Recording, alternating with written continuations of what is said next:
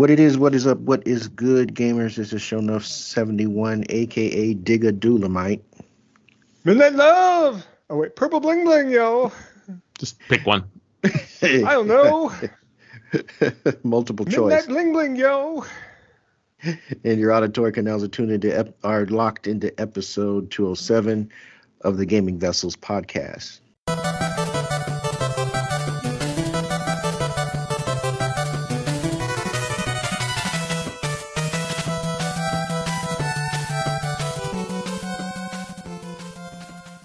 And as usual, I'm not in the digital studio alone. Along with me, got my partners in crime. First on deck, it's Dez, aka the Bay Area Terror, aka the High Res Lover, Mm-hmm.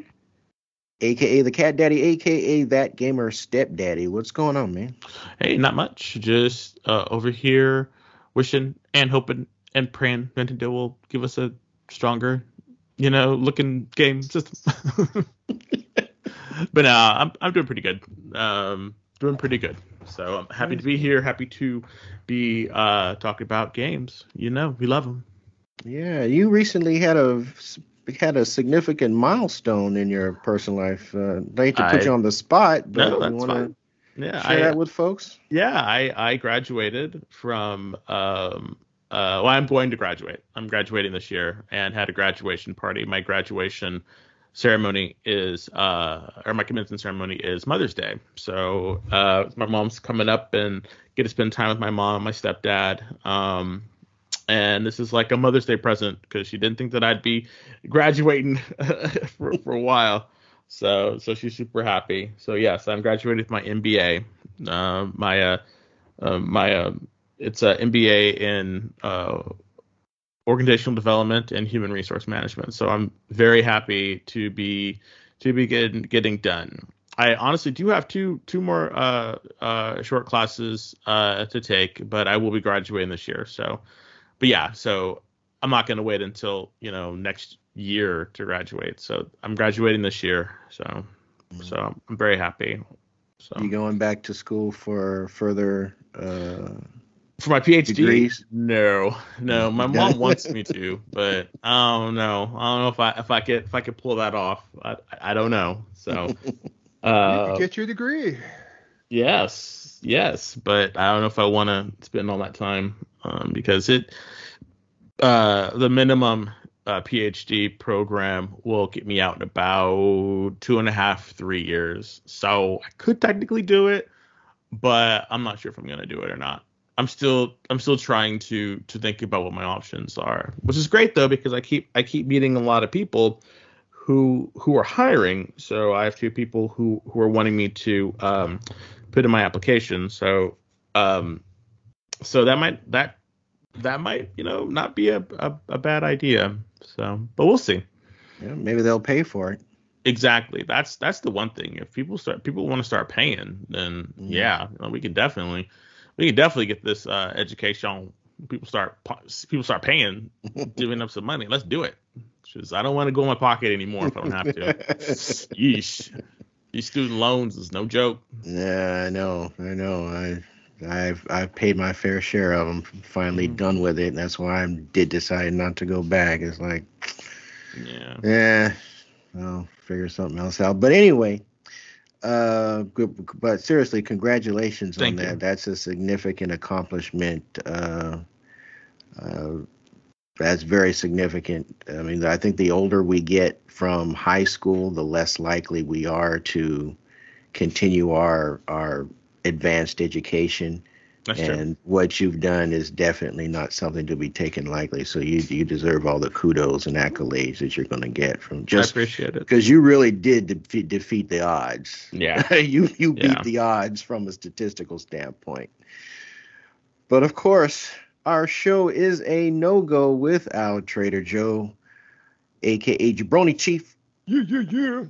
Yeah. You might also know him as the Food Max of gaming, who can maximize your gaming dollar. What's going on, man? Not much. I'm just trying to like avoid. I don't know why, but my allergies are flaring up like yeah. Ric Flair over here. Like I'm not going woo. I'm going choo choo over here. So Mm. Yeah, take some. Uh, go to Costco. Get yourself some that Sudafed. Get yourself some of that uh that Allertech or whatever uh, from Costco. That's what I use. You know, I used the the uh, 12 hour Sudafed and a 24 hour Allertech, and I am good to go. So that's what I use, and it, it Yeah. really helps. I need to invest in some of that business. I think the closest thing I have in my medicine cabinet is Mucinex, and that That's ain't gonna not- fly. That's not working, and that's that's not it, buddy. That's not it. No, no, no, no, Mm. no. Yeah. Otherwise, now I'm good. Um, bought some games today. Surprise, surprise. Awesome. What what is what are some of the gets you got? Uh, today's gets were uh, Ys 9 for the PS5 because the Mhm. PS5 version came out. Um, Song in the Smoke, which is a PlayStation VR2 game. I'm, I'm buying games for VR2 and I haven't cracked the seal on the VR2 yet. So look at me. I pre-ordered this thing long, like months ago. So hopefully that will give me the impetus to do that. And then I got a long-lasting, like you know, pre-order I made Trek to Yomi from Digital Devolver Digital on there, like that kind of samurai-looking game. Yeah. You know. Yeah, it looks pretty good. yeah, physical finally came out, so so it's just it seems like uh, kind of on the download. There's been some like uh, releases coming out, kind of hot, hot and heavy as far as the smaller stuff. So you know, I think what the physical for Shadow Warrior three is coming out in about a week. So Oh wow. yeah, plus you know obviously the uh, you know 50 pound elephant in the room, which is Zelda, what uh, Tears of the Kingdom. So but. Uh, you know, everyone and their uncle's mother is probably wanting to buy that. Nintendo's going all cray cray, like with the like all these, uh, uh, you know, banning of, of streaming of the game and trying to stand It's stop uh, emulators and that kind of thing. So we'll see what happens with all that business. So. Nintendo is very Weird. they are so far behind the social media bent for ga- that gaming has taken on. What harm is it doing to stream what's one of your most one of the most anticipated games this year period, It's because regardless of platform? people are um, streaming it right now are pirating it, but uh, Oh, because it's not out yet. Okay.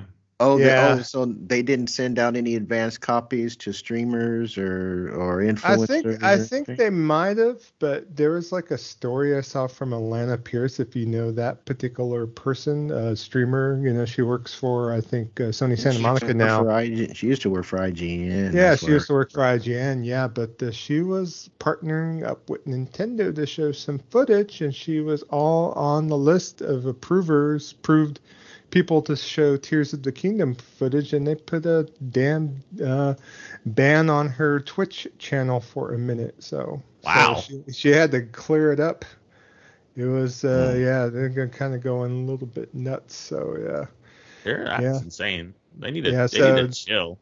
they put out a DMCA takedown request on there. So, so yeah, uh, she was in midstream and they halted the stream. They stopped the stream midstream, Wow. Mm-mm. and she was approved on here. Uh, I guess she was um, showing some uh, Nintendo approved preview footage belonging to Skill Up on here. So that you Mm. know, yeah Hmm. they're kind of going crazy. So, you know, people in the emulation scene also is kind of going a little bit wacky because um, there's some tools that people use to use Switch emulators, including a way to get the key to your personal Switch.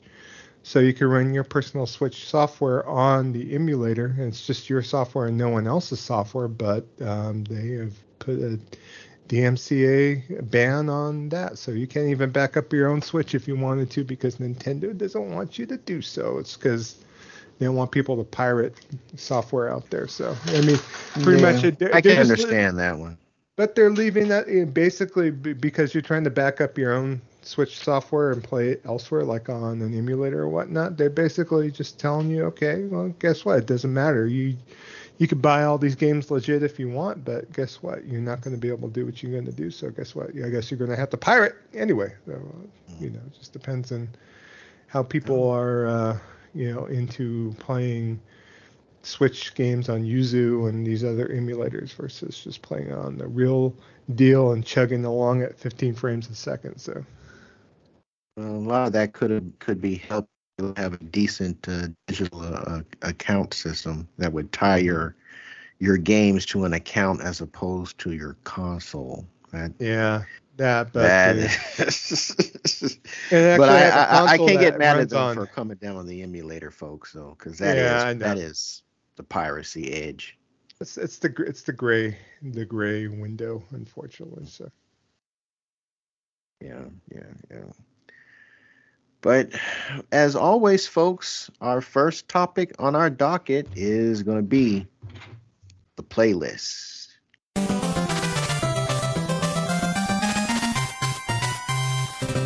All right, Des, want to kick things off? What you been playing, bro? Well, I did break out a couple of new games, shock and awe, you know. But yeah, I did break out a couple of new games. Uh, one of the games, well, they're new to me, so just hush in the in the comments. But uh, it was Hyper Light Drifter. Started playing it. Uh, fun little game. Um, it's that you all know it. You all love it. You've all played it before, but I've never sat down and actually played it. So, uh, I had it for for a long time, and I said, you know what, I want to try to try try this game because I've uh, the new game is coming out, or the new the new title uh, that is set in this world is coming out from uh, I think it's called Pixel Heart. Um, so I'm going to uh, I wanted to see what it was about before I you know went and I picked up that game. So uh, and it's fun. It's uh it's like a Zelda uh Zelda like uh and or um like a link to the past where you know you're walking on a on like a uh, it's not a platformer, but um, but how you walk in the foreground and the background, you're swinging your sword and, and doing all this stuff. Um, and it's fun. the The color palette is, is a little weird uh, with the with the purples and the blues and the and the, the, the pinks and the fuchsias and all that. So it's a very striking uh, color palette. And that's the one thing that I that I noticed right off the bat. Uh, another thing that I noticed is there's no dialogue. Everything is done via uh, via pic, uh, pictograms. So you basically have to. Re- I mean, it's not hard to realize what's going on, but it definitely is one of those things where you have to you have to you know pay attention um, because I don't know where certain things are. Um, and uh, the combat is fast and fluid. You do have a gun, but the gun is mostly used for uh, shooting obstacles uh, and creating bridges and, and whatnot. You're mainly supposed to use your kind of lightsaber gun. So, so I, I played a couple of levels of that. Um, enjoyable. I don't know if I'm going to go back to it, but but again, I was trying to find something uh, I want to say new to play, but I wanted to experience some of the other games in my library, and I specifically, like I said, heard that that game is a really good game. Plus, it um, it just the new game is coming out, and, and it looks like you know it could be kind of fun. So, so that's what I played. Um, I also played more Gauntlet Slayer. Um, I did break down and get the Necromancer. uh, so Necromancer is is another playable character that you could get um, and uh, they're pretty cool. They have a they have a death. What is it called? They have a death. Uh, so every one every one of the characters in Gauntlet Slayers has a secondary uh, attack, and usually it takes time to um, to uh, charge up. Well, her, the necromancer's hers is uh, the more you you kill the enemies, it powers it up, and then she raises uh, minions. So um, so you can raise up to five minions, and then you can raise more minions, and you can raise more minions, and then the minions have a certain amount of um, HP before they die. But that's what you're really supposed to do is you're supposed to kill a couple, raise a couple of minion, kill a couple, raise a couple of minions, and so you have an army of minions running around with you because uh, they're relatively weak uh, without without the the minions around. It was it was kind of a struggle before uh, before I really was able to um, really uh, get a get a foothold in on the game. But the game is still great. If you have not played it, I really think that you should. Um, it's not it's I think it's still on sale right now for like less than five bucks. and uh, it's a four player game and it's and it's fun. Like I, I, really i really enjoy it. It it it has just enough legs in it to to really make it um enjoyable and and, and kind of a long lasting type of type of game. So if you're if you're interested you know you definitely should uh, should pick it up. Um uh, another game that i played which is kind of funny. It's this game called uh, Witchcrafty, and it was another game that was on sale. And it's a I'm to it, it's a cutesy game in which you play as a uh, a witch. It's a platformer. It's a sectional platformer where you you know where you I don't want to say it's a Metroidvania, but it's a platformer where where you're like a little sprite of a witch with like pink hair and you run around you have a little wand and you strike things with your wand and then you get different spells. Um and then you have like you know hearts like like like uh link or another other other platformers. And it's really kind of funny because you you're you're tasked to uh fight these goblins in order to uh save your your friends. Um and and it's a it's a it's a pretty hard game too. Like like the game is kind of hard. Um, the, the the platforming sections are, are pretty hard, and the and the and the enemies, you know, are no are no joke. Um, and you have a, a double jump and a dash, and so it has a little bit of a skill a skill ceiling that that I was not expecting to have. Um, and it's it's it's pretty it's pretty fun. Um, don't take it too seriously. It's uh it's a very lighthearted game. Um, you are helping uh, satyrs fight off goblins, you know, and you are like the the master witch or something, and they have they have everything that you would expect for um uh for types of uh battles that you would have, like you you um moving platforms, uh evil evil you know types of things that are that'll kill you and stuff like that. But it's a it's a really it's it give it a chance. It's a it's it's a really fun little game, and it's and it's super it's super uh, cheap right now uh, on MSN. So I figured it looked cute. I'll try it out and see how it is. And and it's a cutesy it, it's it's a cutesy little game. So just just try it out. You'll enjoy it. I think. You said uh, MSN. Do you mean PSN? You mean? Sorry, PSN. Yeah, sorry. Uh, it's on it's on PSN. Sorry. Um, but yeah, check it out. I think I think you'd really enjoy it. And then the last game that I played, uh, which should be no surprise to anybody, is Monster Hunter. Um, I we played um, Monster Hunter um, uh, Rise Sunbreak. So Sunbreak is is here, um, and we have been playing it, and it's it's fun. Uh, Joe had said that it's it's like playing a whole new game, a whole different game, and I kind of have to agree with him. It's uh it it it definitely is is really really good. Um, and I'm kind of happy that I did not play it um, on the uh, Switch because it just looks gorgeous. It just looks so good in um uh on the PS4. Uh, sorry, the PS5. It just looks so good. So if you haven't bought it yet, it's definitely worth it. Um, and I, I I'm just back in full full uh, full force for it. So I will definitely be uh, be playing it some more. So um, definitely worth it if you have if you have uh, Monster Hunter Rise, definitely try it uh, or definitely pick it up because it's definitely worth it. Definitely, definitely worth it.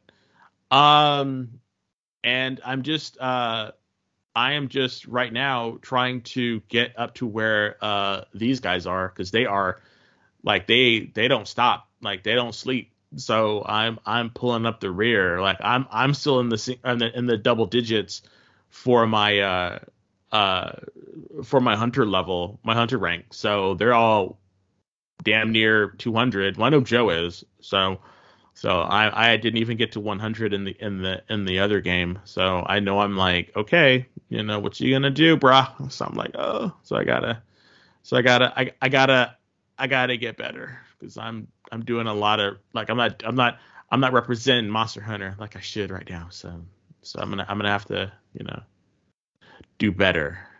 So uh You but got other stuff going on too, you know.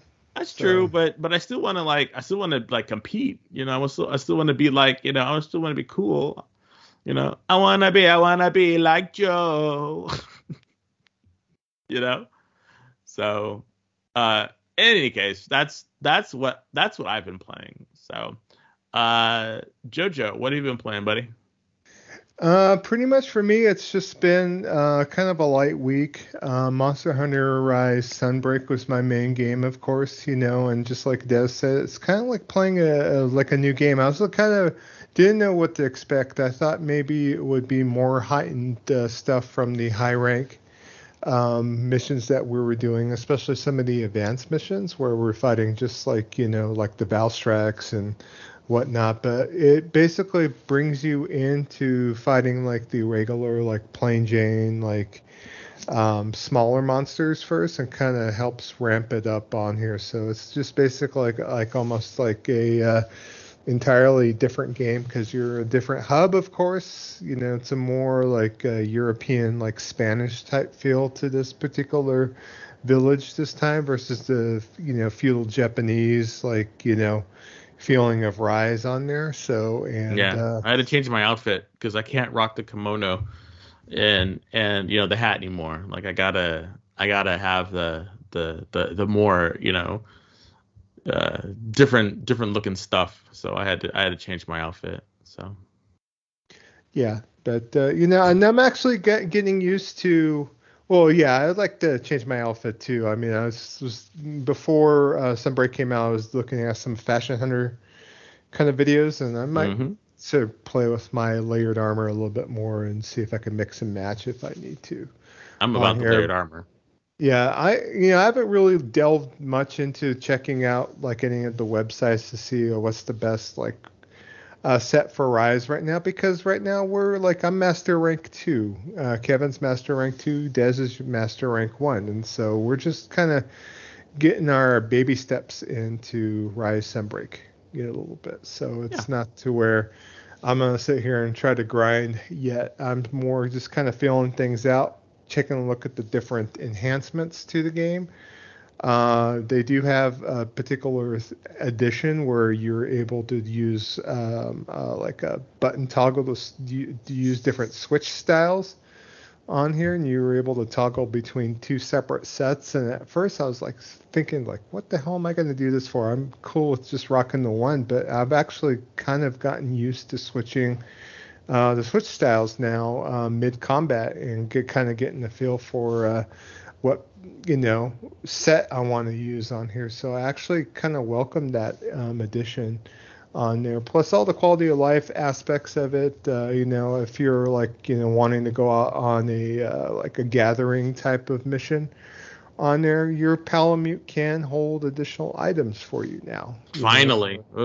Where before you know you're kind of limited. And and the game's also pushing you to play with your palicos more. There's additional palico skills that you are able to gather with your particular palicos. Once you uh, like you know basically the game sets you up where it puts you on particular missions where if you take like a gathering palico out with you three times you gain a particular skill. You take a a bombing palico out with you three times, you gain an additional skill there. So and and it just depends on the different palico types. So to kind of helping you realize, okay, there are benefits for you to be able to go ahead and play with the palicos a little bit more. Because especially playing multiplayer, you get a choice between you know a palamute or a palico, and like 98% of the time, I think most people select the pal pal not the palico, but the palamute, the dog, because it's easy to traverse. You jump on your palamute, you're running across the map, and so on and so forth. So, but uh, the palicos are pretty useful too. So, I enjoy the pal. I enjoy the palico because I like I like this stuff. Uh, I like the abilities they have, you know, and, and I like I like to gather tons of stuff. So for me, I I enjoy gathering the stuff up, um, and uh, and that I mean that for me is is is is fun to to have a ton of stuff back home in my in my in my uh my inventory because I like to sell a lot of stuff and that's how I kind of you know, I, I I pick up everything. You know, I pick up everything that I can get, and I just absolutely, you know, adore just having a ton of just having a ton of stuff that I can um that I can just have um at, at my disposal, even if I'm not going to use it. um, also, I did I meant to say this during mine is uh I know Kevin's probably going to talk on his, but I switched my my uh, my weapon. I actually am am rocking the dual blades now. It's it's a weapon that I've never I've never really rocked too hard. I have played them before, but I've never really given them much thought or um or uh um or credence. So I decided, hey, let's let's see what the dual blades can do. Um, and I'm I'm enjoying them so far. Uh, they do make you um a little uh, I don't want to say they make you a little squishy, but squishy because you can't dot, you can't um block. But I do like the weapon combos that they have and the mobility um, that they have. Uh, so I think for my time in in Rise, I might be I might be or in Sunbreak, I might be running with the um with the dual blades. So uh, so back to you, Joe. Oh, I did go and play with the dual blades a little bit. I was kind of messing before Sunbreak came out, uh, both the Lance and uh, dual blades, and so I actually might dive in and, and try different weapons if needed. Uh, but I've been pretty much 98% of the time rocking my great sword, so on here. So, but uh, you know, enjoying Sunbreak. I will continue. You know, I, I, I hate to be a broken record on here, just to talk about the same game each and every time, every week on here, but you know, it's kind of like my comfort bread and butter kind of thing. And you know, Sunbreak is at least something a little bit different from Rise itself on here. But uh, one other game I did play this past week uh, was uh, uh an oldie but goodie. I played some Zelda Breath of the Wild with all the fervor about Tears of the Kingdom coming out this week. Um, I kind of picked my train ride um, to kind of re get back into Breath of the Wild. And so instead of me like resuming from whatever save I had from playing years ago, I wound up I started a new game on here, and uh, you know just you know I know people are kind of against the game as far as the breakable weapons, but knowing uh, that I'm going into it that way. Um, I'm gonna have to kind of see uh, if Breath of the Wild kind of works for me. It kind of sucks. I, have already bought the DLC for Breath of the Wild, but I've never even played it, gotten to the end game of the actual uh, actual game itself versus even diving into the DLC. And so I'm thinking, you know, before I play um, Tears of the Kingdom, it might, you know, owe myself to kind of see if I could dive into Breath of the Wild a little bit. And, gets get uh, kind of worth out of that particular title. So, so and of course Switch plays great on the go. I mean OLED it looked great on that particular system. You know I was rocking some Hori, um, you know, um, what would you call them? Not the uh, drawing the, blank. Not the fight pad. The um. The, it's, it's, it's, the, it's the pads? split pad mini split oh. pad mini. Yeah, that's where I was rocking. Yeah, I don't. Okay, cool. You know, I usually don't like the uh, the Switch controller on the portable side because it's just not conducive for comfortable play in my estimation. So on there. So I know even John BT has commented that he's traded his in and is waiting to even uh, pick up uh, uh, some new controllers if need be for the Switch. And you know, I can't even think for the life of me as far as the name of the two little Joy Cons. There you go. I don't know why I was drawing a blank there. So you know, maybe because I'm tired. This is this we're we're recording this on on the weekday versus the weekend. So you know, that's mm. my excuse. That's my excuse. Okay.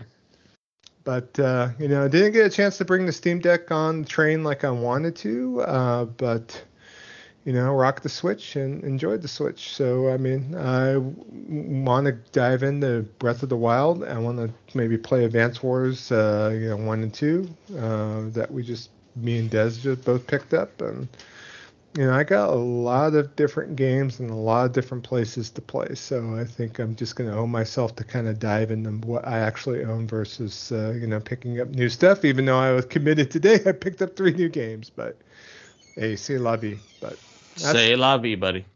You got it. I'm not going to worry about business. So, but that's me for this uh, particular past week. Kev, what you been up to? What you been playing?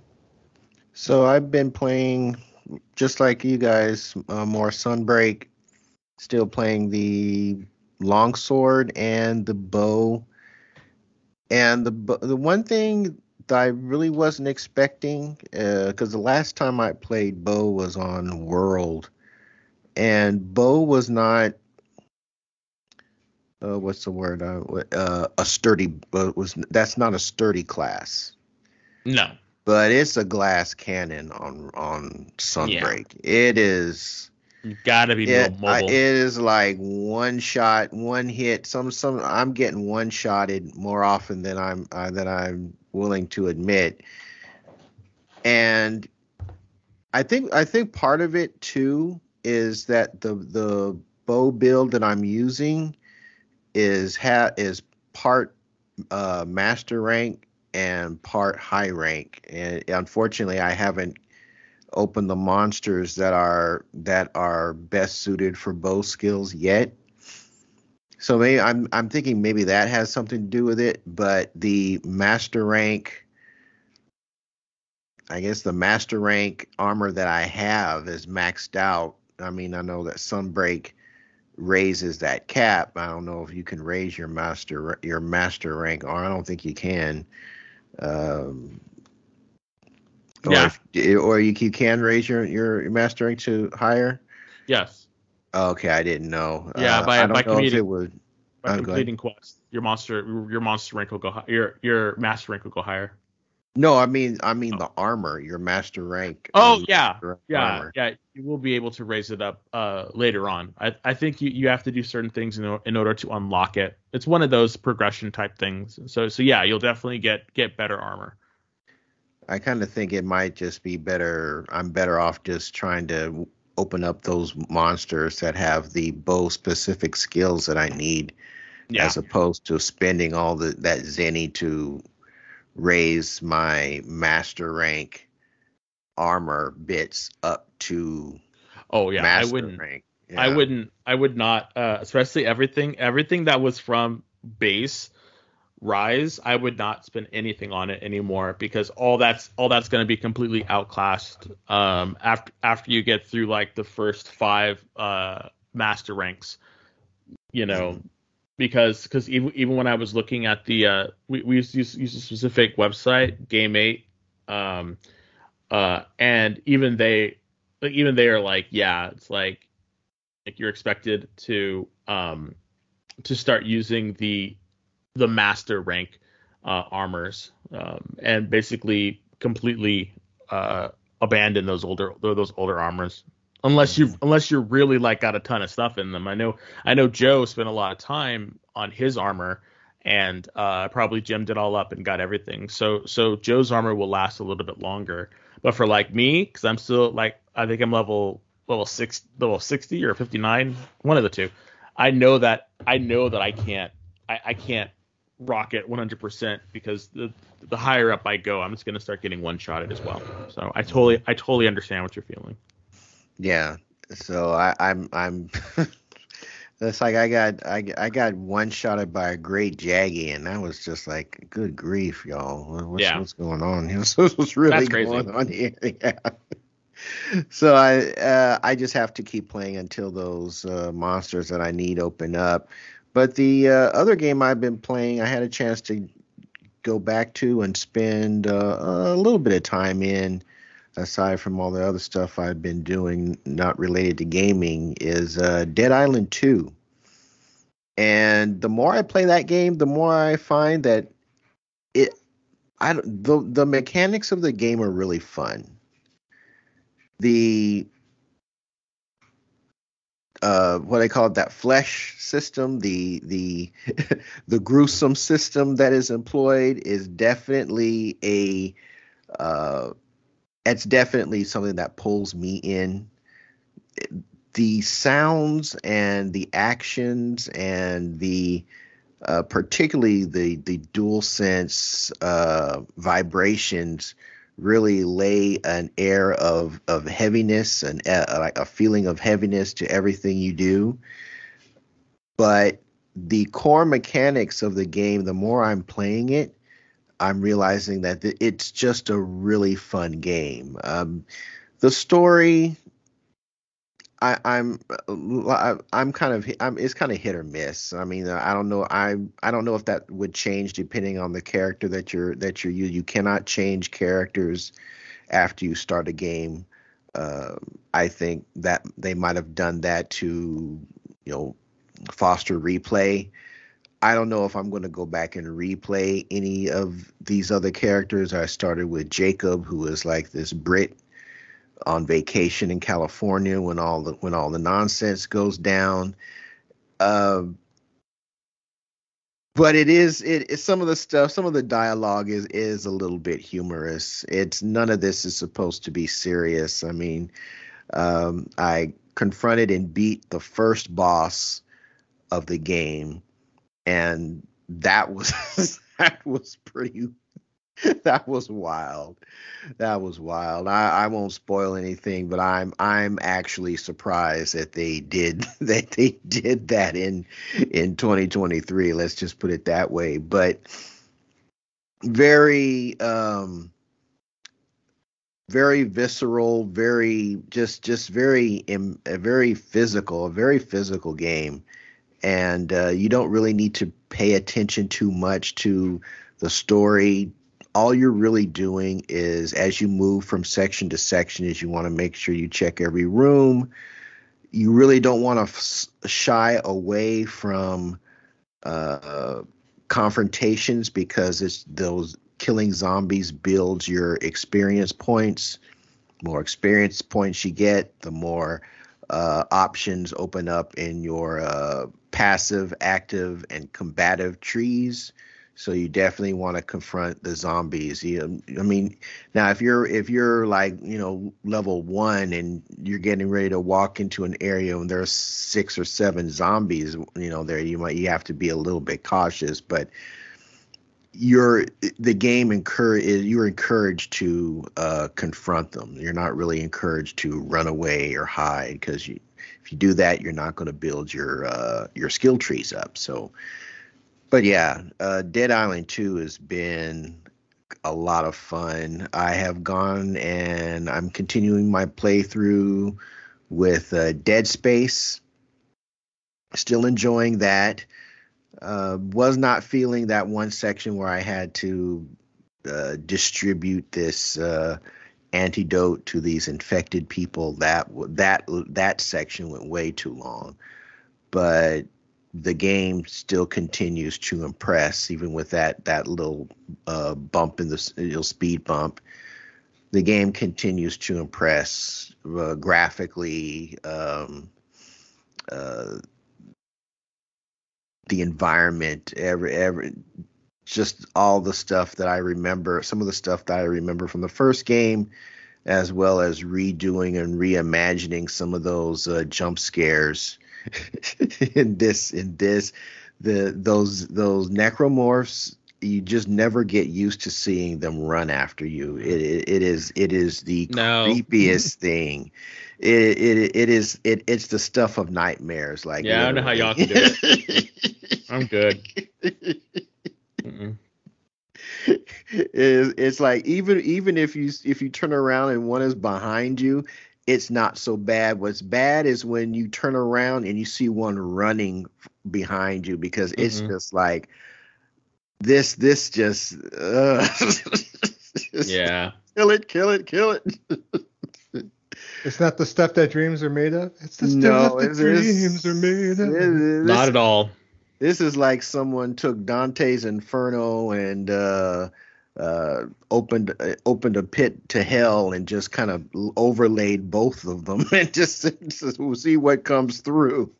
And they just took they just took pictures because this is mm-hmm. man when you see them things I don't there is just something about the the animation sequence on top of the ghoulish design that and and this wasn't really in play in the origin in the original game because of course limitations. Now maybe it was a little bit of a different experience on PC.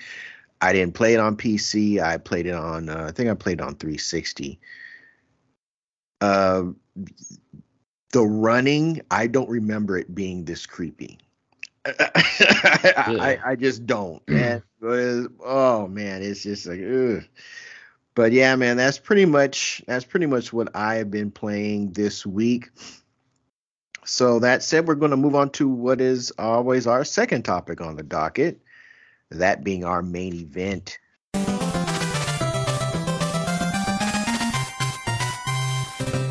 All right, Dez, you got the mic, bro. All righty. So thank you everybody for um, for tuning in as always.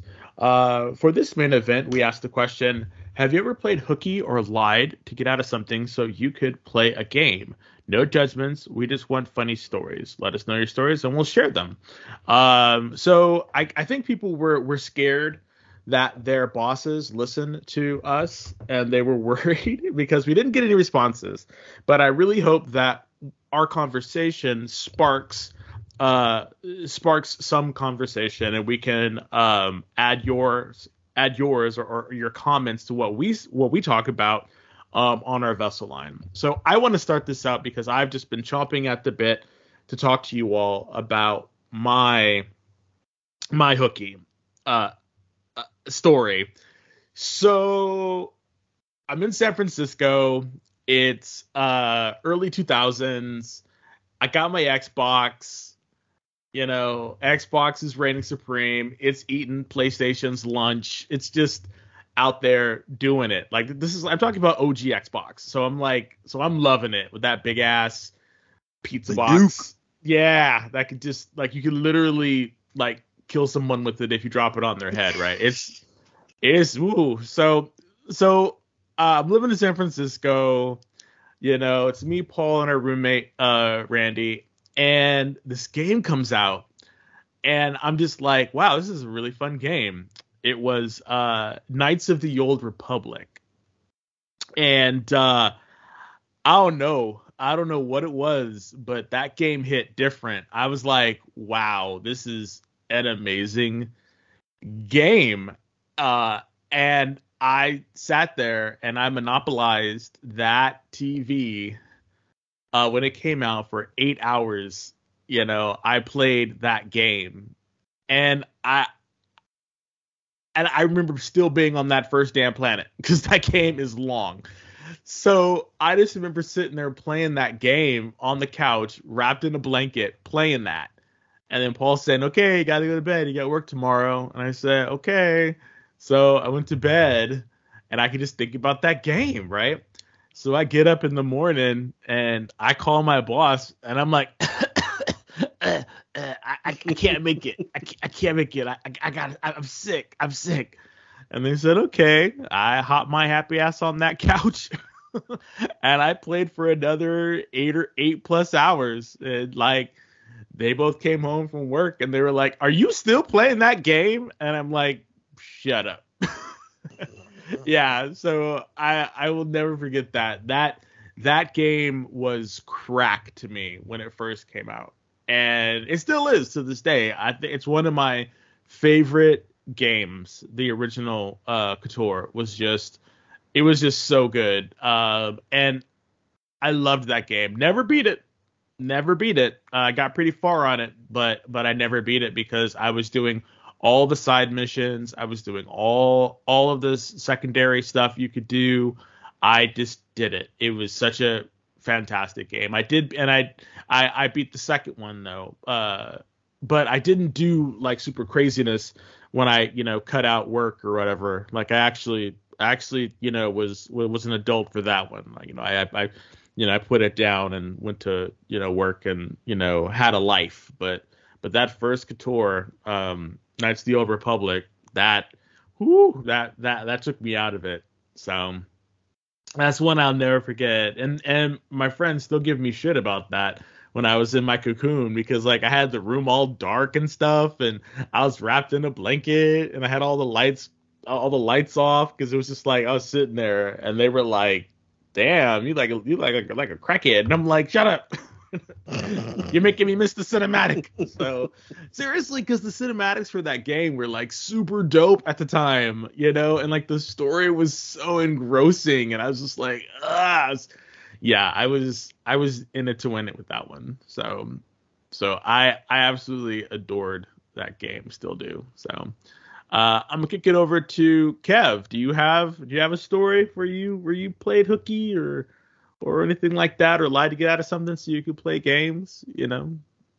I really don't. Okay. Um, nothing really comes to mind. The only thing that that kind of sort of fits uh, the kind of sort of fits the situation is, you know, for for folks who have been listening to this show for a while, I often talk about how uh, my parents were very uh, influential in uh, um, allowing me to play games, uh, seeing it as a positive outlet for me uh, as a young kid growing up. And uh, I'm always always been very thankful uh, to them for that.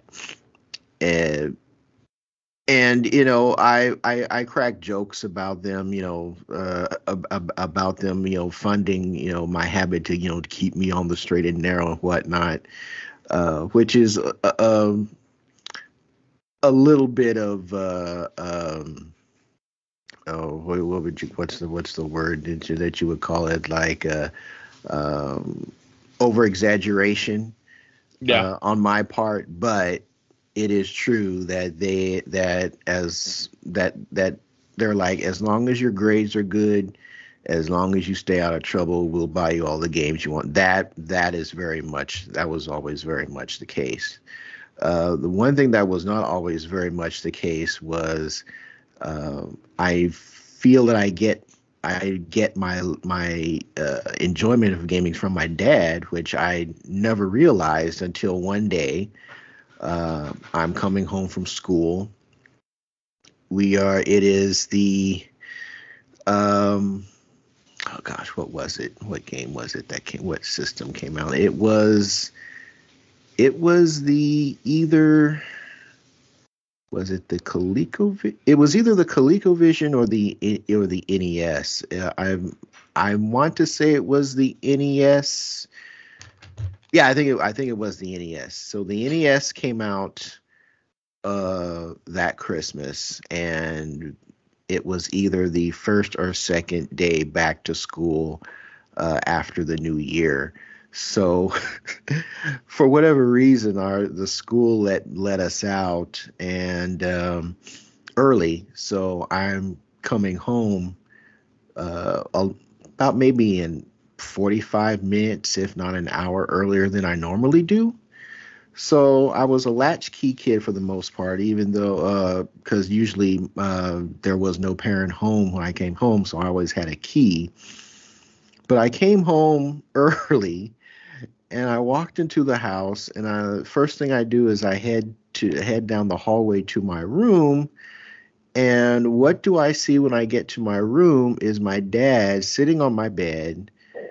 Literally every game that I that was purchased for me for Christmas, both Christmas and my birthday, because my birthday is, falls on the first of that year on my mm. bed.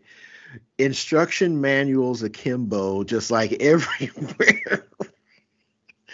and he looks up and you you know you would have thought you know he was a, a two year old with his hand in caught in the cookie jar and he, he's like oh um, well uh, you never told me if any of these damn games work because I needed to know uh, before the uh, uh, uh, uh, warranty expired. I, if I needed to go and take these games back and, and make sure that they all work, yeah, you should have told me that that that you should have told me that the, if if they all worked for you. Uh, did you get any homework today? And no. Okay, well, since you don't have homework, you know, do your church, do your chores, and you can, you know, play some games if you want to. But yeah, you you you, should have told me that if if all these games work. Mm-hmm. And he just mm-hmm. just That's great right there. Away. Just, just caught him. Like, mm-hmm. I see you, Dad. I see you, pops. And I'm like, you know, and, and you know what? what it, it's funny because uh, during the Intellivision era, and for those who are old enough to remember that, there really weren't any uh, two player well i mean well there was a lot of two player games but so if you had a two player game you needed a second person to play my dad used to be my my gamer buddy un, until i started beating him all the time. So then he would stop playing playing with me. So uh I, I, in a way, I was, I kind of, it's kind of like it because like every time we would sit down to play games, it was never it was it was never a um it was never it was never a, a, fight for for the television you know? And i knew that there was uh, like like if it's sunday evening i know mom and dad are going to be watching 60 minutes. And as long as as long as the the tv uh, uh, after 60 minutes i mean i'm probably going to be going to bed anyway. But pretty much before then I always had free access to the family television set, which was very odd, I know, for the time. But whenever I would play, it was not, uh, it was always, you know, my dad was always there to, you know, we were playing football, basketball, baseball, you know, all these different games together. And as I was learning, it was fun for him because a lot of the time he would beat me. But then when I started figuring out and getting used to the controllers and everything, which didn't take too much time at all. Then it was like, oh, you know, he got tired of losing, so I didn't have my, I lost my gamer buddy. So I a lot of the uh, two-player games, I had to figure out ways to uh, emulate the computer because unfortunately, uh, Intellivision games, like particularly their sports games, didn't add the uh, you against the computer function until I think they I think they call it M Network. Uh, the the M Network re-releases of their sports games came out, and by that time it was I other other systems had come out. But uh, but yeah, that was that's really the only time uh, humorous thing uh, that that that was kind of similar to that that comes to mind. I, I personally never I, I, I personally never played hooky or anything to to play a game. I, I if the opportunity would have presented itself, I probably wouldn't have done that because early on I'd be afraid, uh, particularly when you had to wait in those long lines at GameStop or Best Buy, wherever you were. Uh, I game releases, depending on what they were, were often uh, media events and with my luck, you know, my boss would see me standing in some line waiting to pick up a console, pick up a game. yeah, that would be it. I can see it. Be like, oh, well. It. So yeah, so unfortunately, that's why I, I was I never did any of that. But okay.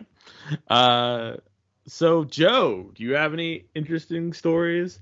You know, this could be from school. You know, because I I I know one of your coworkers listens, so so I don't want to I don't want to put you on blast like that. So if you have something, nah, like, no matter. I could talk about work if I need to, but um, pretty much, you know, at least in my current position, I don't really call in sick anymore. Pretty much, I take sick when I am sick. So you know not like my boss is listening or anything, but it's just the way it goes. You know, usually you get behind in some of your uh, programs, and I don't want to do that. So I'm I'm up on the up and up now. Like 30 years ago, hails to the no no. I like drew, draw all my leave as soon as I got it, but it was just uh, maybe to take a day off work here or there. I always take off on a Friday you know, but nothing in particular as far as a launch of a particular you know game or console unfortunately on here. I remember because uh, remember i talked about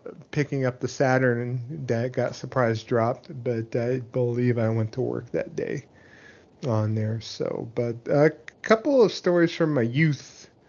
Um, I, you know, I hate to say it, but uh, first period, uh, senior year high school, it's like half the time I was dragging my ass out of bed and I didn't go to English like I should have. I got a D and it hmm. showed on here. Half the time I was like I picked up my friends and we went off and went to the McDonald's down by Fresno State. I go by the 7-Eleven over there. We're playing Shinobi, playing some Double Dragon, you know, whatever uh, games of the day.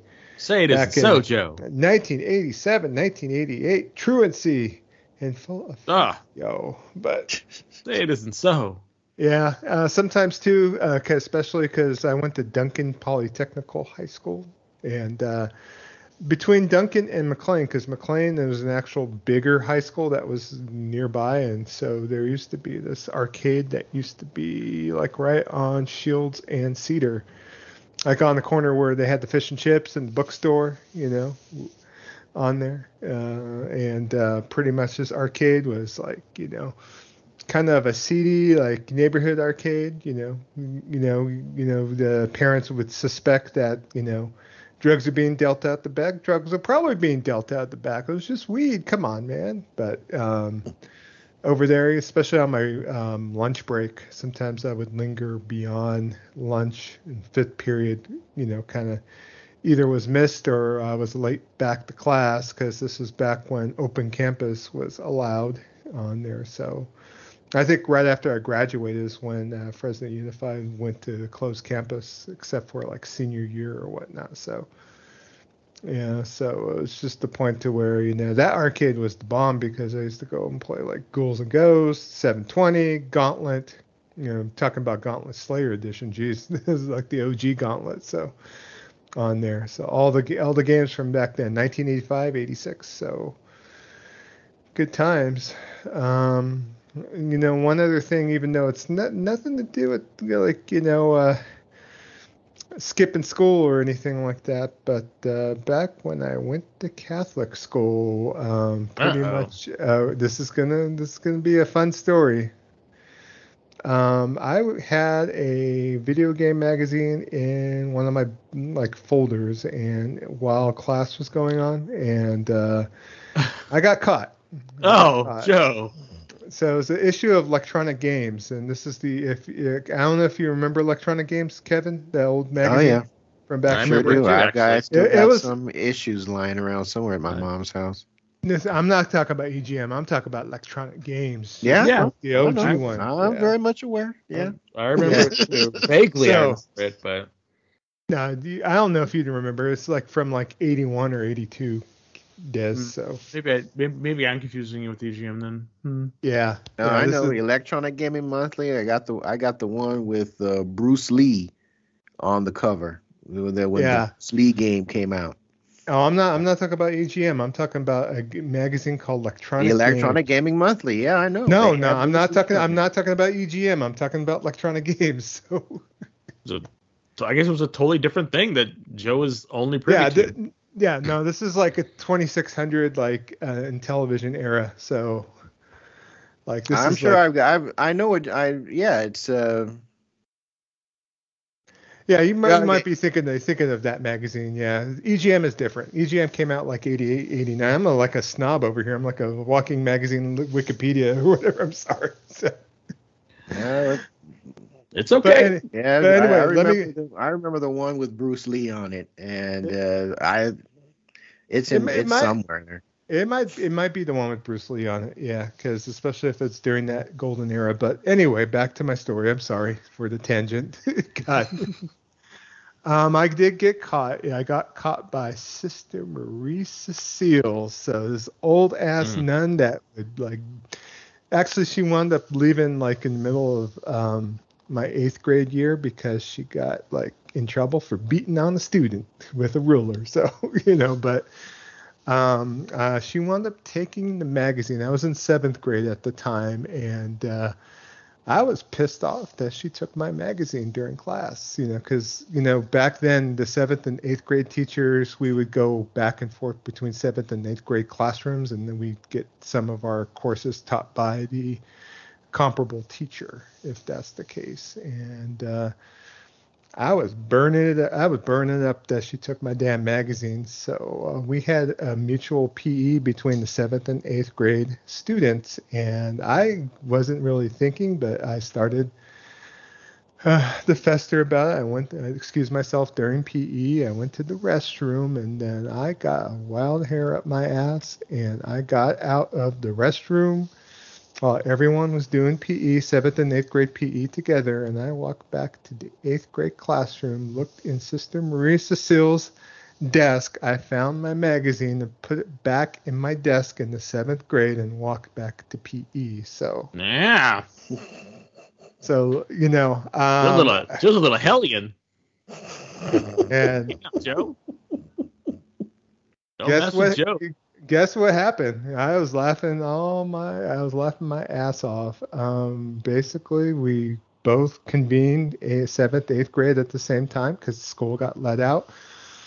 And lo and behold, the eighth grade class was all held afterwards, 30 minutes afterwards, by Sister Marie Cecile because she wanted to know who stole the magazine out of her desk.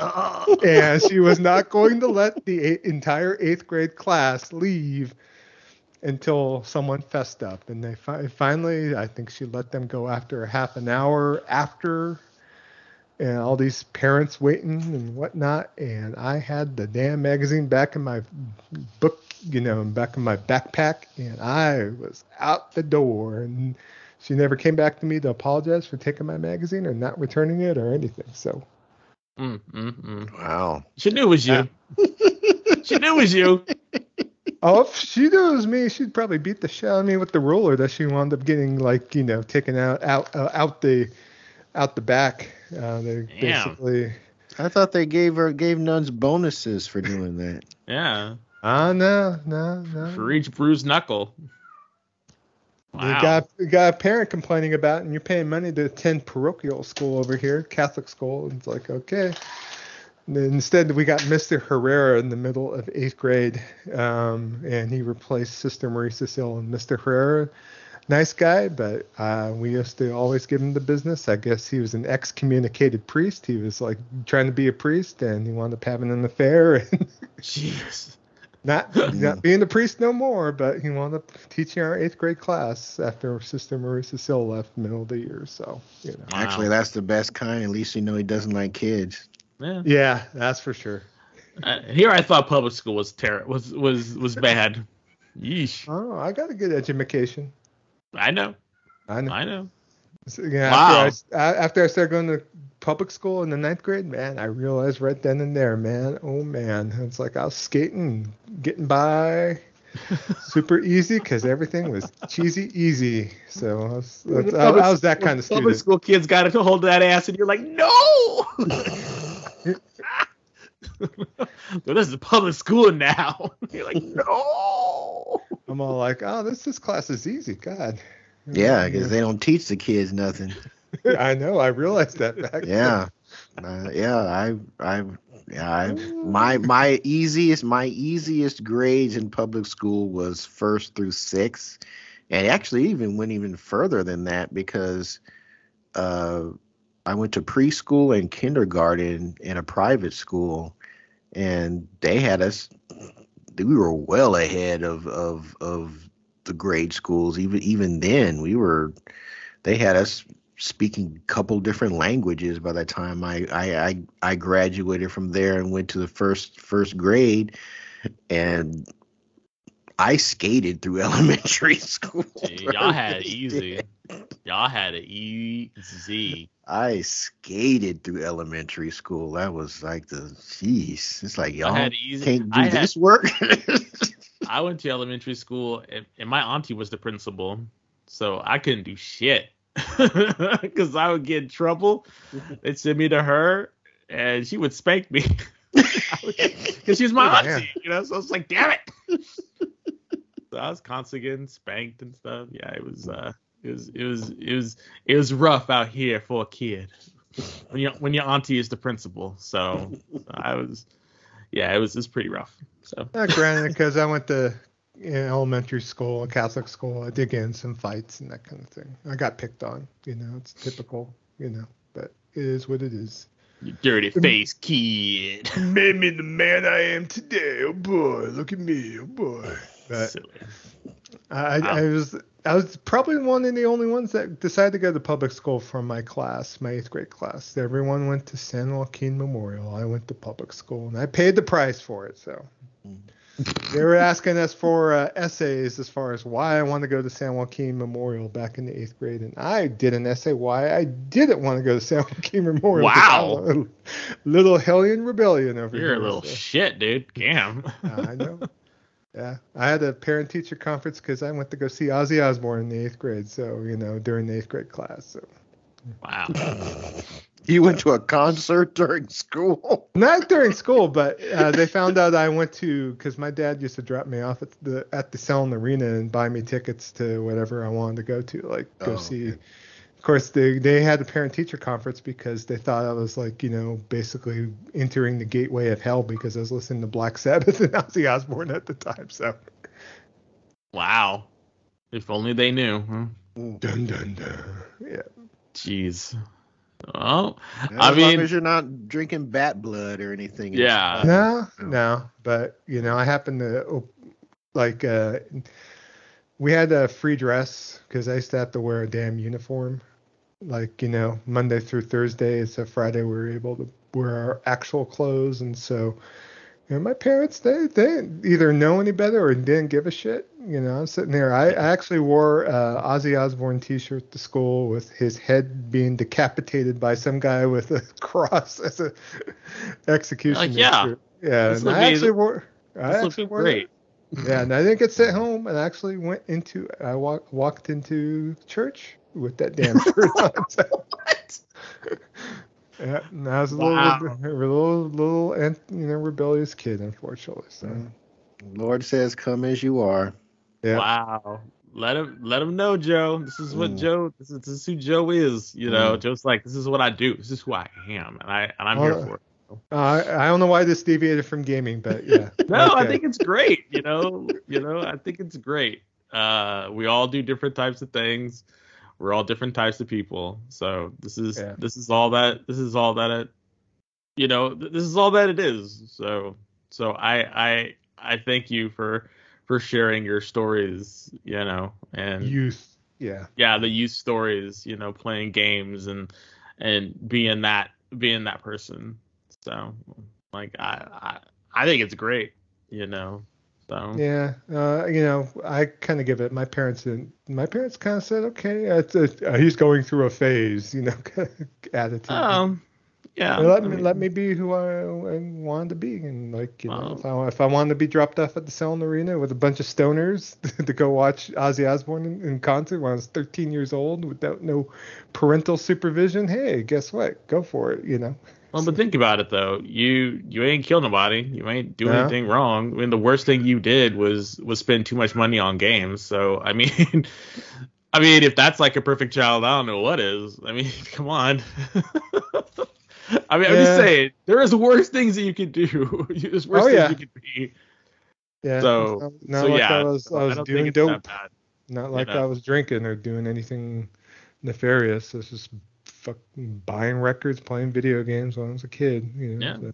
You know, this is pretty harmless given given what what some people do. You know. Yeah. So at least at least you you were doing stuff when you were a kid. You know, I was yeah I was out here playing hooky to play you know Star Wars of all things. Oh, you know, I just can't. I can't think of any one particular game. I mean, that I think I might have taken some days off to play like Phantasy Star Online, but uh, yeah, but that's, that's the thing. It's like you actually took the days off. I literally called in sick. I had like I had sick time. Like I couldn't use sick time. No, I couldn't. I couldn't use vacation time. I was just like, I can't be bothered. I gotta play this game. So you know, that was that was how that that's where I was with this whole situation. So, but it's I mean it's it's all funny. It's all fun and games until you know until someone you know has a kid and then you know I, I just hope that we're not influence any of our any of our younger listeners. So if you're a younger listener, you know um, the what is it? The views expressed by the Gaming Vessels podcast, you know, are not indicative of everyone. So just yeah, Ren, stay in, stay in school, Ren. Yeah, stay in school. Stay in school, Ren. Yeah, stay in school. you know, and I hope you don't think any less of Joe Goonie. So, so, um, so that's about it for for uh for, for this topic. Now I want to say uh thank you guys for sharing your uh your stories. Uh, I, I still think it's really cool, you know, Kev, that you caught your dad, you know, geeking out over games. I think that that's I think that's that's pretty cool, you know. Yeah, I, I mean that that my dad was a was a tech guy. Uh, I mean, we were we had C, a CD player like right when the technology came out. I don't even want to think about how expensive those things were. Oh, yeah. uh, he had the TEAC reel to reels, which were like you know top of the line stuff for the time. Uh, uh, so I get I get my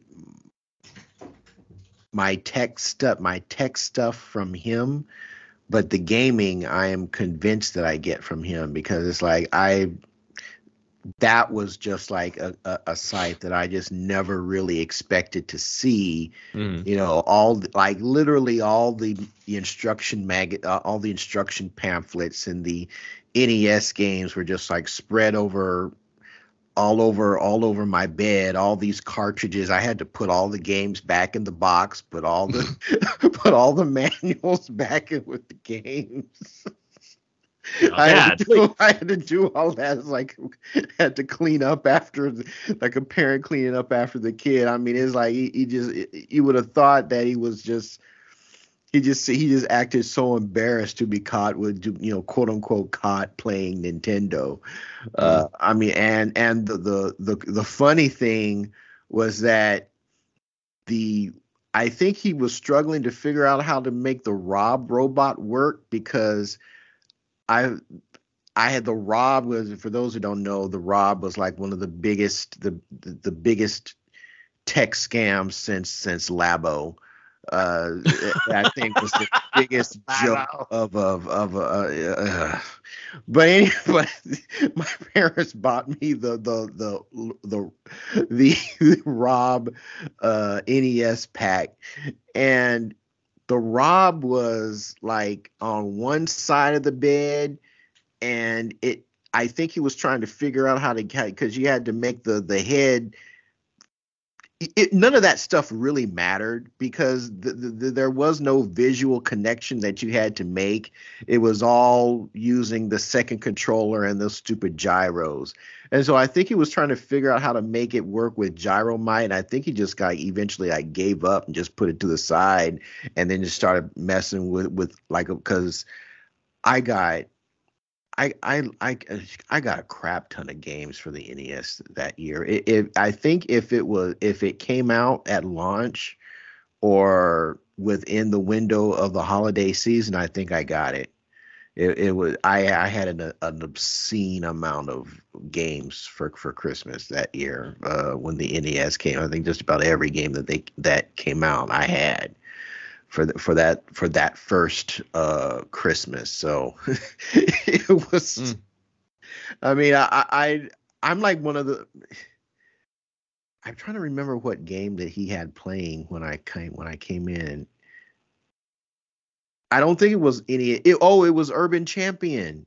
Yeah, it was Urban Champion. Um, that was the one that that that he had in there, and uh, I don't. That's probably why one of the reasons why I have Urban Champion to this day. Uh, it's, it's, it's yeah, there you go. one of the most well-renowned titles of the NES collection, but still.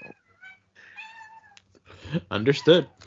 Well, um, I really do hope that this has inspired uh, you listeners out there to share some of your stories um, when you were badass kids or badass adults, you know, uh, and and doing gaming. So so please uh, feel free to share it on our vessel line. Um, and uh, the question for episode 209, if my cat will allow me to do it, what are you doing? Sorry, my cat's like begging for attention right now. I'll talk to you in a minute. Um, uh, so the question for episode 209 is: With E3 going the way of the dodo, do you think the days of big in-person video conferences are over? Let us know, and we'll talk about them on episode 209. So please, you know, let us know your thoughts. Um, and with that, you know what's next the Jabroni Gaming News.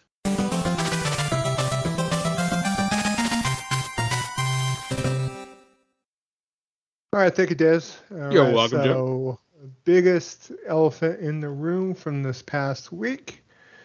Uh, even though we've kind of probably already beaten to death in previous episodes, but um, a particular game for the Xbox uh, came out called Redfall on here. So, and of course, Redfall didn't hit the way it was supposed to. So, um, basically, it reviewed very poorly. Uh, right now, it's sitting at a 62 for Xbox Series consoles uh, on Metacritic and 58 on PC on Metacritic.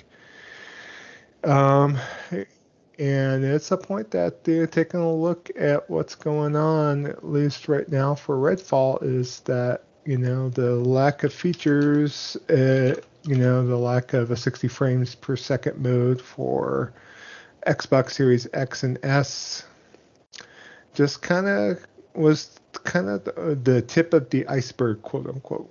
So, so the game is not very good. So, so what happened is that Phil was supposed to be appearing on the uh, podcast for Kind of Funny. I think it's called the XCast, if I'm not mistaken.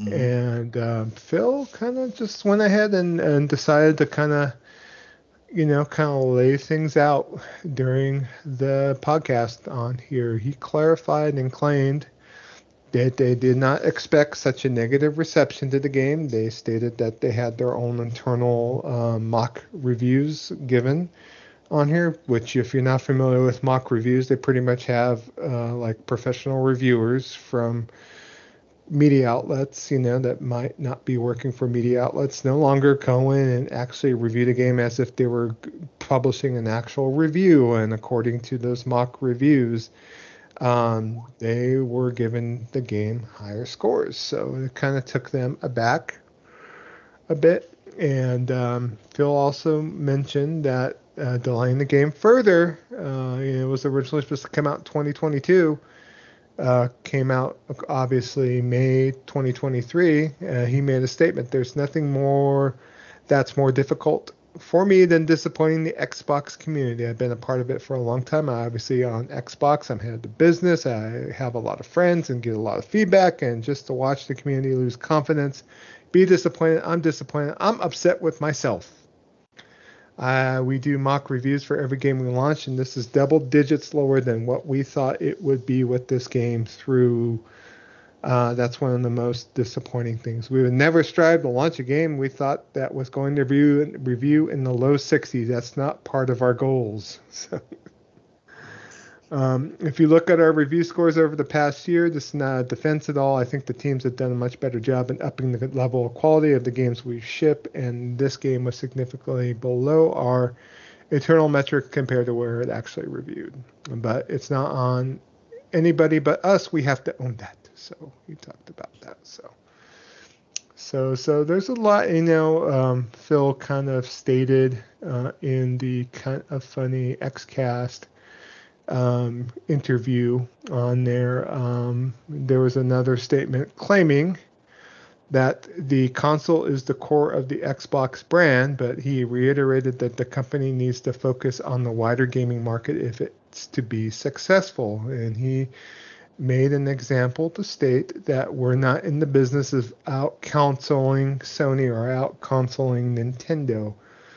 He stated that there isn't really a great solution or a win for us, and you know that we upset a ton of people, but it's just the truth of the matter that when you're third place in the console marketplace and the top two players are strong as they are and have certain cases a very, very discreet focus on doing deals, oh my God, the deals are so overwhelming. and other things that kind of make being Xbox hard for us as a team, that's on us, not anybody else. So, and he made a further statement, which we'll probably talk about here. I see commentary. If you just go build great games, everything would turn around. It's not just not true that if we go off and build great games, that all of a sudden you're going to see console share shift in some dramatic way. we lost the worst generation to lose in the Xbox One generation where everybody built their digital library of games. So when you go and you're building on Xbox, we want our Xbox community to feel awesome.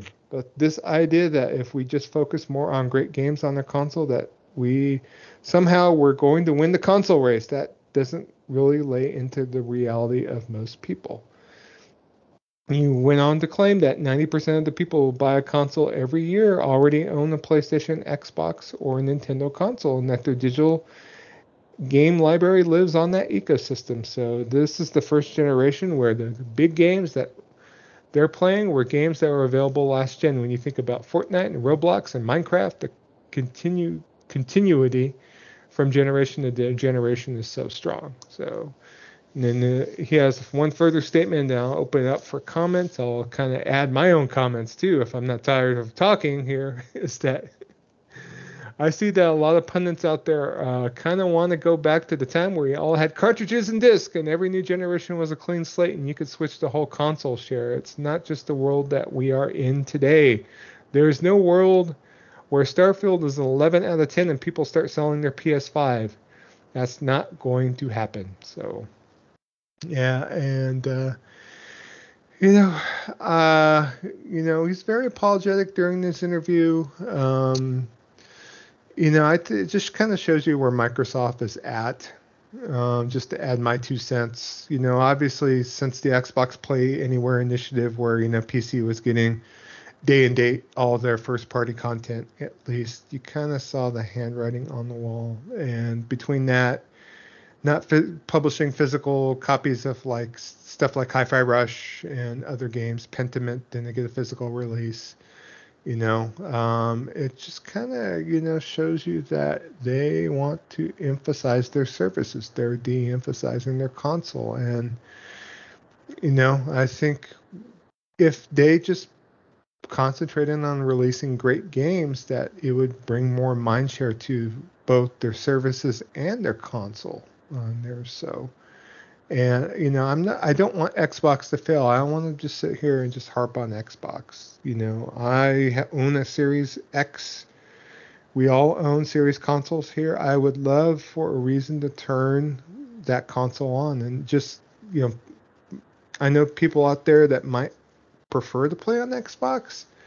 Fire up their Xbox every day, and I totally understand that. It's just Xbox to me is only for Microsoft exclusive or Xbox exclusive games, and that's just the way I use Xbox. And so I want a good reason, and Xbox needs to kind of pull their weight to bring more um, exclusive games to their platform and stuff that is compelling. it just seems like, especially with Redfall being the first Arcane Austin release after the merger with Microsoft, that uh, the game didn't really hit all that well. And you got to think of like, um, you know, Bleeding Edge, the first release from Ninja Theory, didn't hit all that well either. Like, I think that game was kind of rushed to market. I think Redfall was rushed to market or should have spent more time in the in the can, or they possibly should have even shit canned the game. I know instances where Sony talked about that they were working on games that they wound up canceling, like Sony Santa Monica was working on